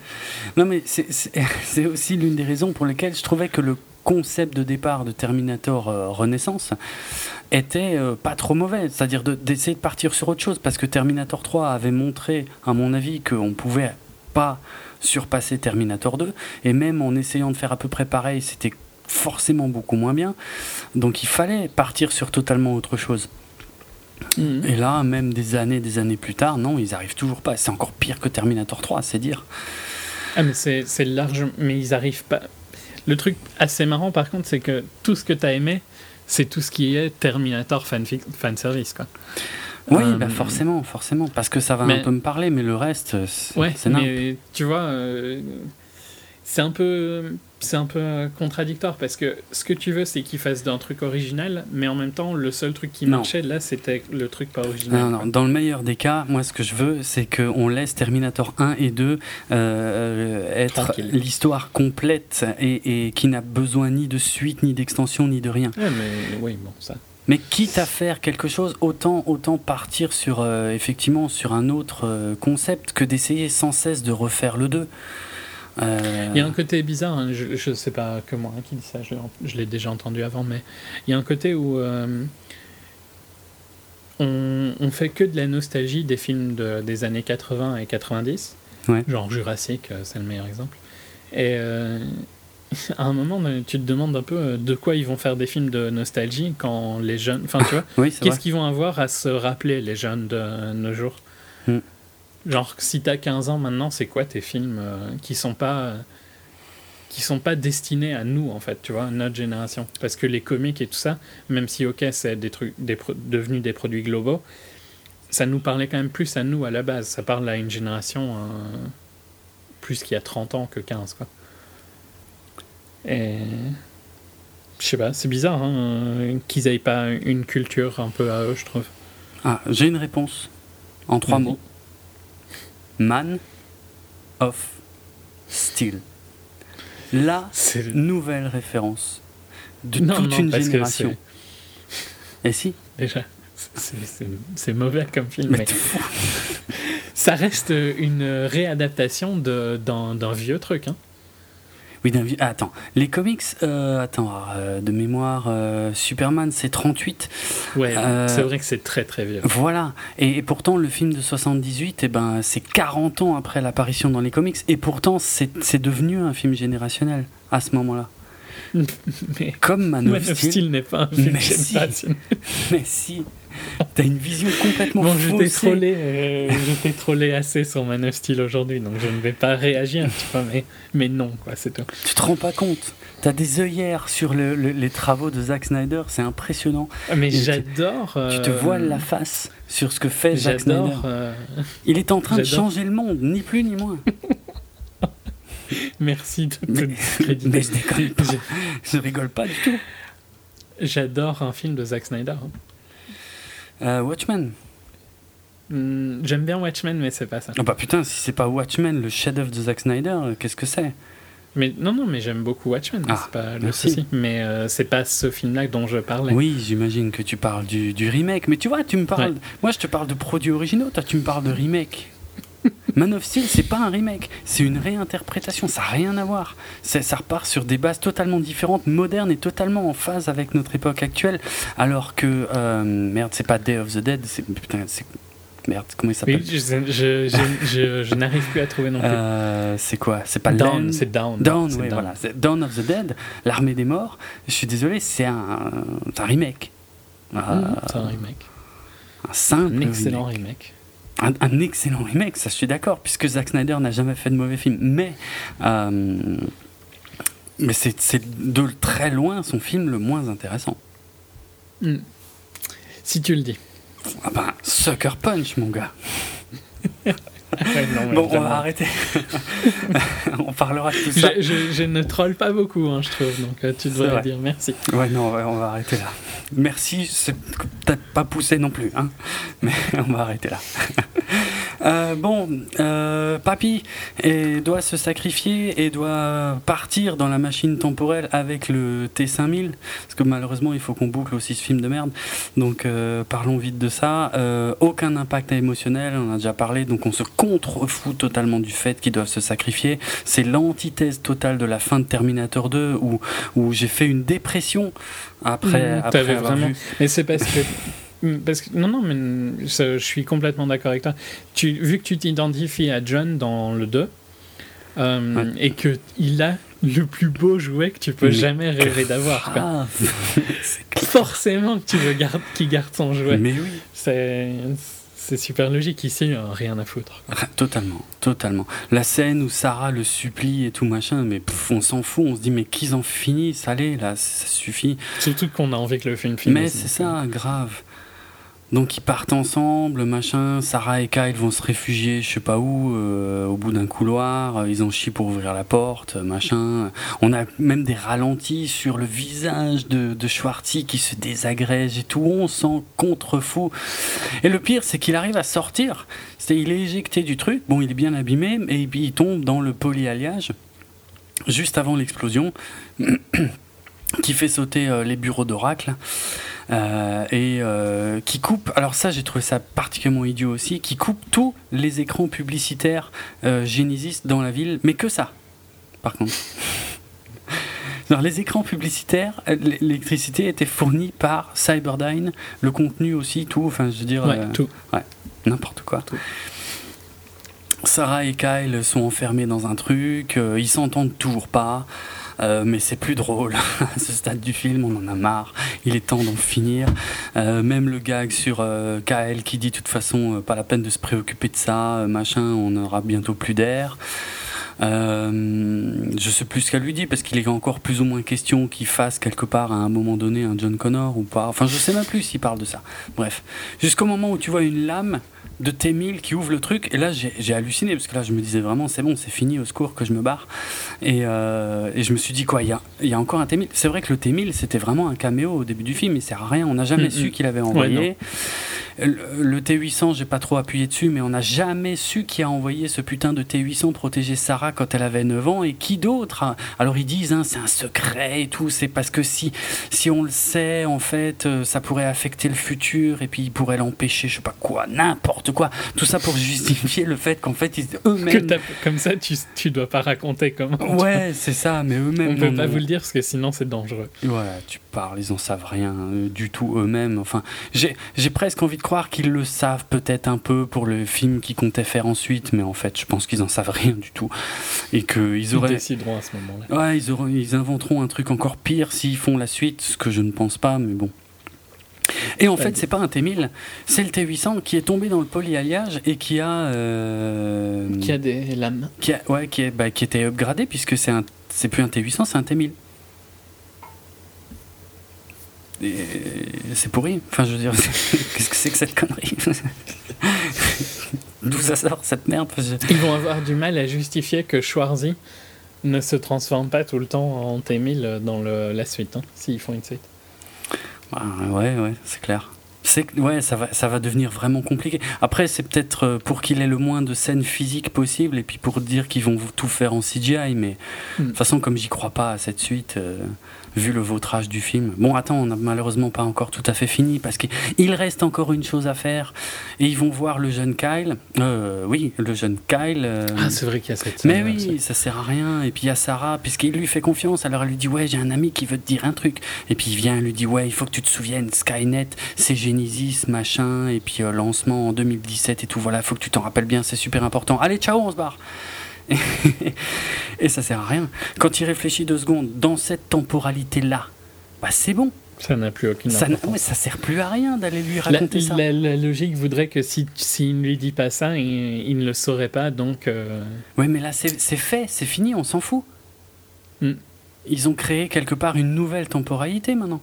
Donc, euh, ils ont plus besoin d'aller lui dire ça. Ce pauvre gosse, si ça se trouve, il va, partir en, thérapie tout, le reste de sa vie. ouais, je me suis répété devant un miroir pendant 20 euh, années. Euh, euh, Skynet, c'est Genesis. Je sais pas ce que ça veut dire, mais je cherche le sens de tout ça parce qu'il y a des gens qui sont venus me parler dans mon jardin quand j'étais jeune. Qu'est-ce que c'est que cette merde, franchement? Les parents aussi ne demandent pas du tout euh, qu'est-ce que vous voulez lui dire à mon fils. Rien, non. Allez-y, c'est bon, tranquille. Pas de problème. Puis après, c'est beau, c'est euh, c'est finalement Sarah qui s'interdisait d'être amoureuse de Kyle, cette conne, hein, puisque du coup ça, changerait tout, mais a priori elle s'était pas rendu compte de ça. Euh, puisque tous les gens qui l'aiment finissent par mourir, nanana, c'est horrible, on se croirait dans Hunger Games. Euh, bon là, elle, elle finit par accepter, elle dit ça y est, oui, on peut être amoureux, ils se roulent une pelle, ils eurent beaucoup d'enfants, machin. On a le gag du T800, enfin T1000 maintenant qu'il les regarde, qui leur fait son sourire pourri. Euh, bon, c'est vrai que c'est. Bon, j'imagine, tu roules une pelle à Emilia Clarke et puis il y a Shorty qui te regarde bizarre à côté, ça fait un peu bizarre, mais bon. Le gag est quand même pas top. Non. Et puis ils partent dans leur pick-up vers de nouvelles aventures, euh, dans des décors verdoyants. Mon Dieu, que c'est con C'est pas possible Mais qu'est-ce que je viens de voir? C'était pas un Terminator. Bon, il y a une scène... Euh, oui Non, non. Il y a... Rien du tout. Il y a une scène euh, mi-générique que les gens qui étaient avec moi dans la salle ont raté. Ça me fait toujours autant délirer. Pourtant, ça vient pas après très long, mais il s'était quand même barré. Bon, après, la scène en question est vraiment nulle. Hein. Euh, mais je suis pour euh, pour la blague, je te l'ai dit à toi donc, euh, mais je suis resté. Hmm. je suis parti après cette scène-là, tu vois. Je suis pas resté jusqu'à la toute fin, mais hmm, parce qu'en général, le temps, tu vois, de, de laisser sortir la première vague, oui, tranquillement. Euh, je regarde, je check mon téléphone. T'arrives vite à la scène mi-crédit, quoi. Souvent, elles sont. On appelle ça mi-crédit, mais c'est plutôt euh, premier quart crédit, quoi. Ouais, c'est vrai. Euh, et je ne me rappelle plus du tout de la scène, quoi. Je l'ai vu pourtant, tu vois. Je me rappelle qu'il y en a une, quoi. Ouais. Alors la scène. Euh, ça, montre Genesis, quoi, non euh? Ouais, en gros, c'est ça. C'est en fait dans les décombres de Cyberdyne, on voit en fait il y a une espèce de sphère rouge. Je sais pas du tout ce que c'est parce que j'ai pas l'impression qu'on l'ait vu avant dans le film, euh, qui, qui est active. Et à côté se reforme l'hologramme du T5000, donc de Matt Smith, donc de Skynet. Donc, si je comprends bien le message, tout ce qu'on vient de voir n'a servi strictement à rien, puisque euh, ben, Skynet T5000, il est toujours là. Donc techniquement, il peut relancer le programme, et c'est bon. Voilà. Genesis est dispo. Ouais. J'imagine, je sais pas. Con, hein. Mais c'est clair, c'est vraiment, c'est le meilleur moyen de dire au public tout ce que vous venez de voir n'a servi strictement à rien. Quand tu fais ce genre de truc, euh, je veux dire, tu peux montrer que, ouais, c'est pas quand tu fais ça dans le cinéma d'horreur, éventuellement le boogeyman est encore en vie, euh, il reviendra peut-être, il y a encore une partie de son corps qui bouge ou je sais pas, un truc comme ça, mais la menace n'est pas aussi directe. Mais là, là, tu as. Puis elle, est moins globale aussi, la menace. Voilà, exactement, elle est moins globale. Là, tu vois que ben, Skynet est a priori quand même complet. Comment? On ne sait pas, puisqu'ils ont tout fait péter, mais voilà. Alors, backup. Tout ça, tout ça, oui, peut-être un backup, mais tout ça, c'est pour se garder une porte de sortie pour le prochain film, puisque la volonté, c'était de faire une nouvelle trilogie à partir de cette connerie de Genesis. Euh, ah, et surtout de, rusher, de bien rusher ça avant bien 2019. Hein. Ouais. Parce qu'en 2019, donc au bout euh, de 35 ans, euh, eh bien, James Cameron récupère l'intégralité des droits sur la franchise Terminator. C'est pour ça qu'ils avaient prévu encore un Terminator 6 et 7 avant 2019, mais franchement, euh, ça me paraît très très mal barré, vu que Genesis se vautre assez méchamment. Un budget de 155 millions. En deux semaines, il a un box-office ridicule de 224 millions pour la franchise que c'est. En, global, 224, parce que le domestique est excessivement mauvais.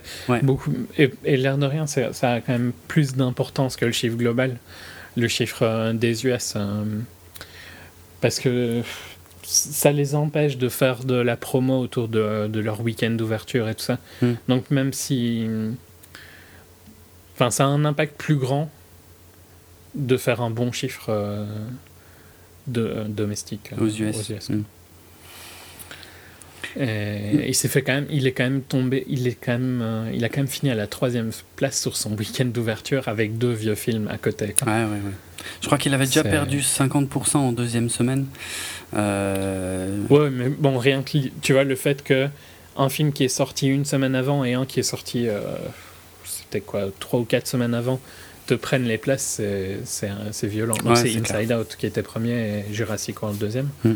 Et puis seulement, euh, ça fait mal hein, pour un blockbuster d'ouvrir troisième. Ouais.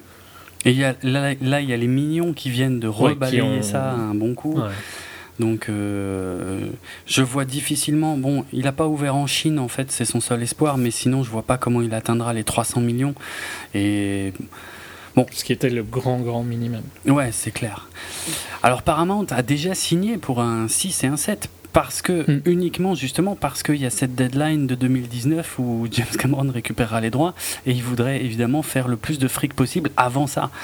Mais au cinéma, euh, franchement, pour moi, Terminator, c'est mort là, c'est mort. ils ont enterré totalement la franchise euh, au cinéma, encore une fois, avec ce film qui est vraiment en dessous de tout, qui se prend des critiques euh, catastrophiques, absolument unanimes.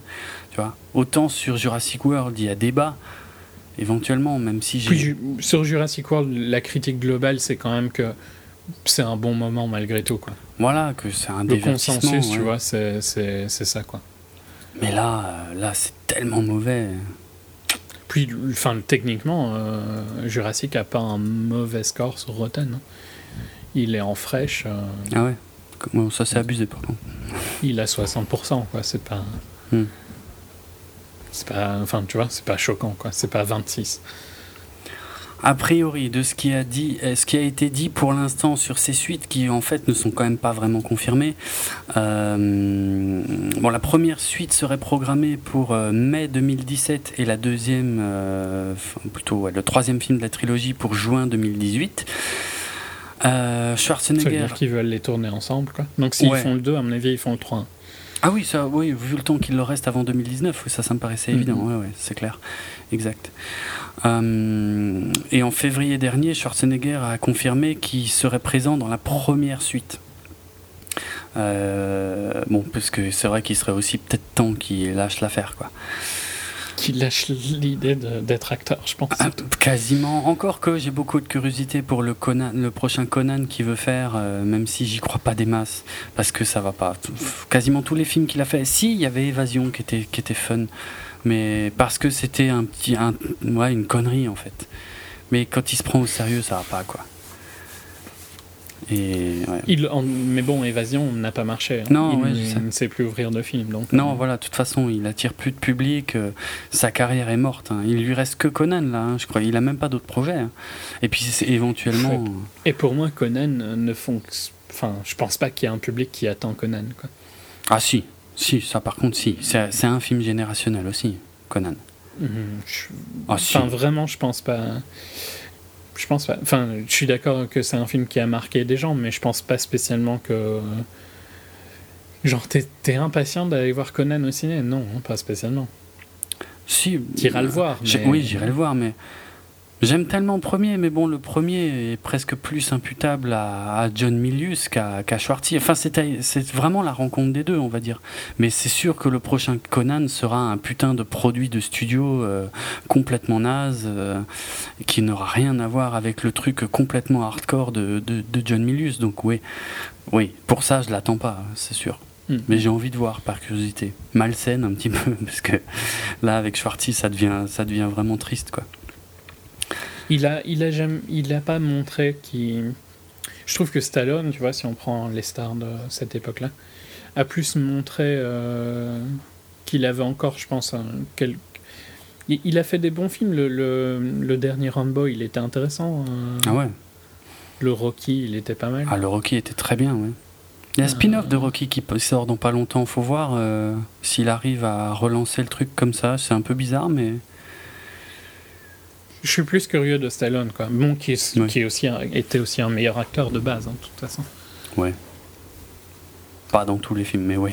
Non, oui, il a fait plein de, façon... énormément d'hommes, mais dans, dans, dans, First Blood, il est excellent. Oui, dans, dans le premier Rambo, oui. Ouais, ouais. Après, après c'est spécial. Ah, mais il a fait des tonnes et des tonnes de d'hommes. mais dans, dans, les premiers, dans le premier Rocky, il est ah, aussi excellent. Il est extraordinaire, ouais, ouais, dans les, dans les premiers Rocky, ouais, ouais. Sachant qu'il l'a, il l'a écrit. Hein. Il l'a écrit tout seul ou il l'a écrit avec quelqu'un Je sais plus. Le premier, je suis presque sûr qu'il l'a écrit tout seul. Écrit tout seul. Et le dernier, enfin avant le spin-off, je crois qu'il l'a quasiment écrit tout seul aussi. Je crois, hein, de mémoire. Hmm. Ouais. Le futur de la saga Terminator se trouve peut-être à la télé parce que je sais plus où j'ai lu cette info. Enfin, c'est surtout que j'ai plus le bon onglet ouvert sous les yeux. Mais euh, a priori, c'est peut-être les producteurs qui réfléchissent à une nouvelle série télé. Euh, qui vont lancer avant 2019 évidemment et qui se situerait dans la nouvelle timeline donc celle créée par Terminator Genesis. Donc là, euh, franchement, euh, je m'en fous. Ça m'intéresse vraiment pas. Évidemment, je regarderai chaque truc qui sortira, mais là, euh, franchement, j'y crois vraiment pas, quoi.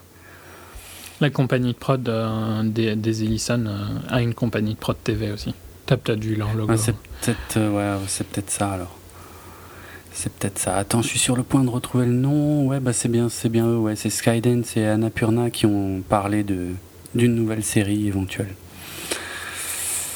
Ils ont fait ce que les gens auront peut-être entendu, c'est eux qui ont produit Grace and, Grace and Frankie euh, sur Netflix. Ouais, j'ai vu passer ça sur Netflix, mais je connais pas. bah, c'est créé par euh, Martha Kaufman, qui est euh, la co-créatrice de Friends. The Friends, ouais, ça je connais, ouais. Mm. Voilà. Ok. on clôture là? Ouais, je suis sûr que j'ai oublié des tas d'anecdotes passionnantes sur Terminator 1 et 2. Euh, tant pis, ça me reviendra après, comme à chaque enregistrement. Comme d'hab. Mm. Mais bon. Tu pourras souffrir tout seul. Oui, c'est le cas. c'est le cas. Je suis sûr que ça t'ennuie hein, quand tu t'oublies des trucs. Ah, mais. Ouais, ouais. Mais tu vois. Euh, tu vois, dans, dans Ace Ventura, le premier, quand euh, euh, donc Jim Carrey se rend compte que Einhorn euh, est en fait un mec, donc la, fliquette qui peut pas saquer est en fait un mec et que après il, se met sous la douche et qu'il pleure sous la douche. Et ben c'est à peu près dans cet état-là que je me retrouve quand quand je me rends compte que j'ai oublié de dire des trucs dans les podcasts. Ok. Mm. Je ne sais pas si c'était une image mentale que tu voulais donner. C'est la première qui m'est venue parce que ça me paraissait être la plus, la plus représentative de l'état dans lequel je suis. Ça va. Et en plus, je vois la scène avec la poubelle qui brûle parce que je crois qu'il brûle ses vêtements. Oh, putain, j'adore cette scène. Bref. Pardon. Ben, si vous voulez euh, retrouver tous les épisodes où Jérôme a oublié des choses, vous pouvez les retrouver sur notre site www.bipod.be sur notre page Facebook, c'est la page 24 FPS Podcast. Sur Twitter, at 24 FPS, FPS Podcast. Vous pouvez bien sûr nous retrouver sur iTunes ou vos programmes de téléchargement de podcasts favoris. Et vous pouvez me retrouver sur Twitter, at rates, ah oui, c'est à moi. Euh... Ouais, c'est à toi. euh, at euh, Dravenardrock, c'est mon compte Twitter. Ça s'écrit D-R-A-V-E-N-A-R-D-R-O-K. Et euh, mon blog n'a toujours pas bougé, je crois, depuis fin avril. Euh, je vais prendre vraiment deux secondes pour dire pourquoi. C'est parce que j'ai, je fais de la musique. Enfin, tout le monde n'appelle pas ça de la musique. Mais, hein. je, mm-hmm. voilà. Écrit sur, dans un. Je, je, ne suis pas chanteur, je te l'ai déjà dit. ça dit en passant. Donc euh, j'ai un groupe, on a récemment... La guitare crie dans un micro. Voilà, c'est déjà plus réaliste. Euh, on a sorti notre premier CD il n'y a pas longtemps, j'avais des concerts à, gérer, euh, la sortie de ce CD à gérer. donc voilà, c'est pour ça que j'étais très occupé, c'est pour ça notamment que cet épisode sur Terminator a pris énormément de retard, et c'est pour ça que mon blog ne bouge plus depuis quelques mois. Mais, mais voilà, on est de retour, we are back. Et, on va... le, prochain full épisode est sur un film excellent, merveilleux, life changing. Life changing. Euh, ouais, ouais, pourquoi pas, ouais. Je, je vais, tu sais quoi, je vais pas en dire plus, comme ça je vais, les, je vais laisser les auditeurs. Ouais, ok. Croire que c'est vraiment un truc énorme, et je vous préviens, la déception va être à la hauteur de l'annonce. Hein. Euh, Bon, sur quoi on termine du coup euh, Faudra aussi qu'on réécrive les crédits parce que Jonathan nous avait quand même bien ridiculisé. Euh, c'était super court ce qu'il avait fait, c'était vachement bien. J'aurais dû prendre des notes, j'ai oublié. Euh, c'est toi qui continue. Quoi? C'est pas C'est toi qui continue. Ah oui, non, mais je parle pas de ça. Moi, je parle de ce que tu disais avant. C'est ça qu'il faudra raccourcir. Non, mais j'en profite pour, euh, pour remercier en fait tous les retours qu'on a eu sur les épisodes Jurassic World, pour remercier euh, Jonathan pour sa participation à cet épisode. De toute façon, un jour il reviendra. Hein, ça a été euh, ça a été annoncé d'ailleurs dans cet épisode. Donc voilà, il reviendra nous voir avec plaisir. Et qu'est-ce que je voulais encore dire? Forcément un truc. Ah ben oui, la musique, on va finir en musique. Bon, ça va pas être très surprenant, hein. et puis en plus j'en ai déjà parlé tout à l'heure, on va finir forcément avec les Guns.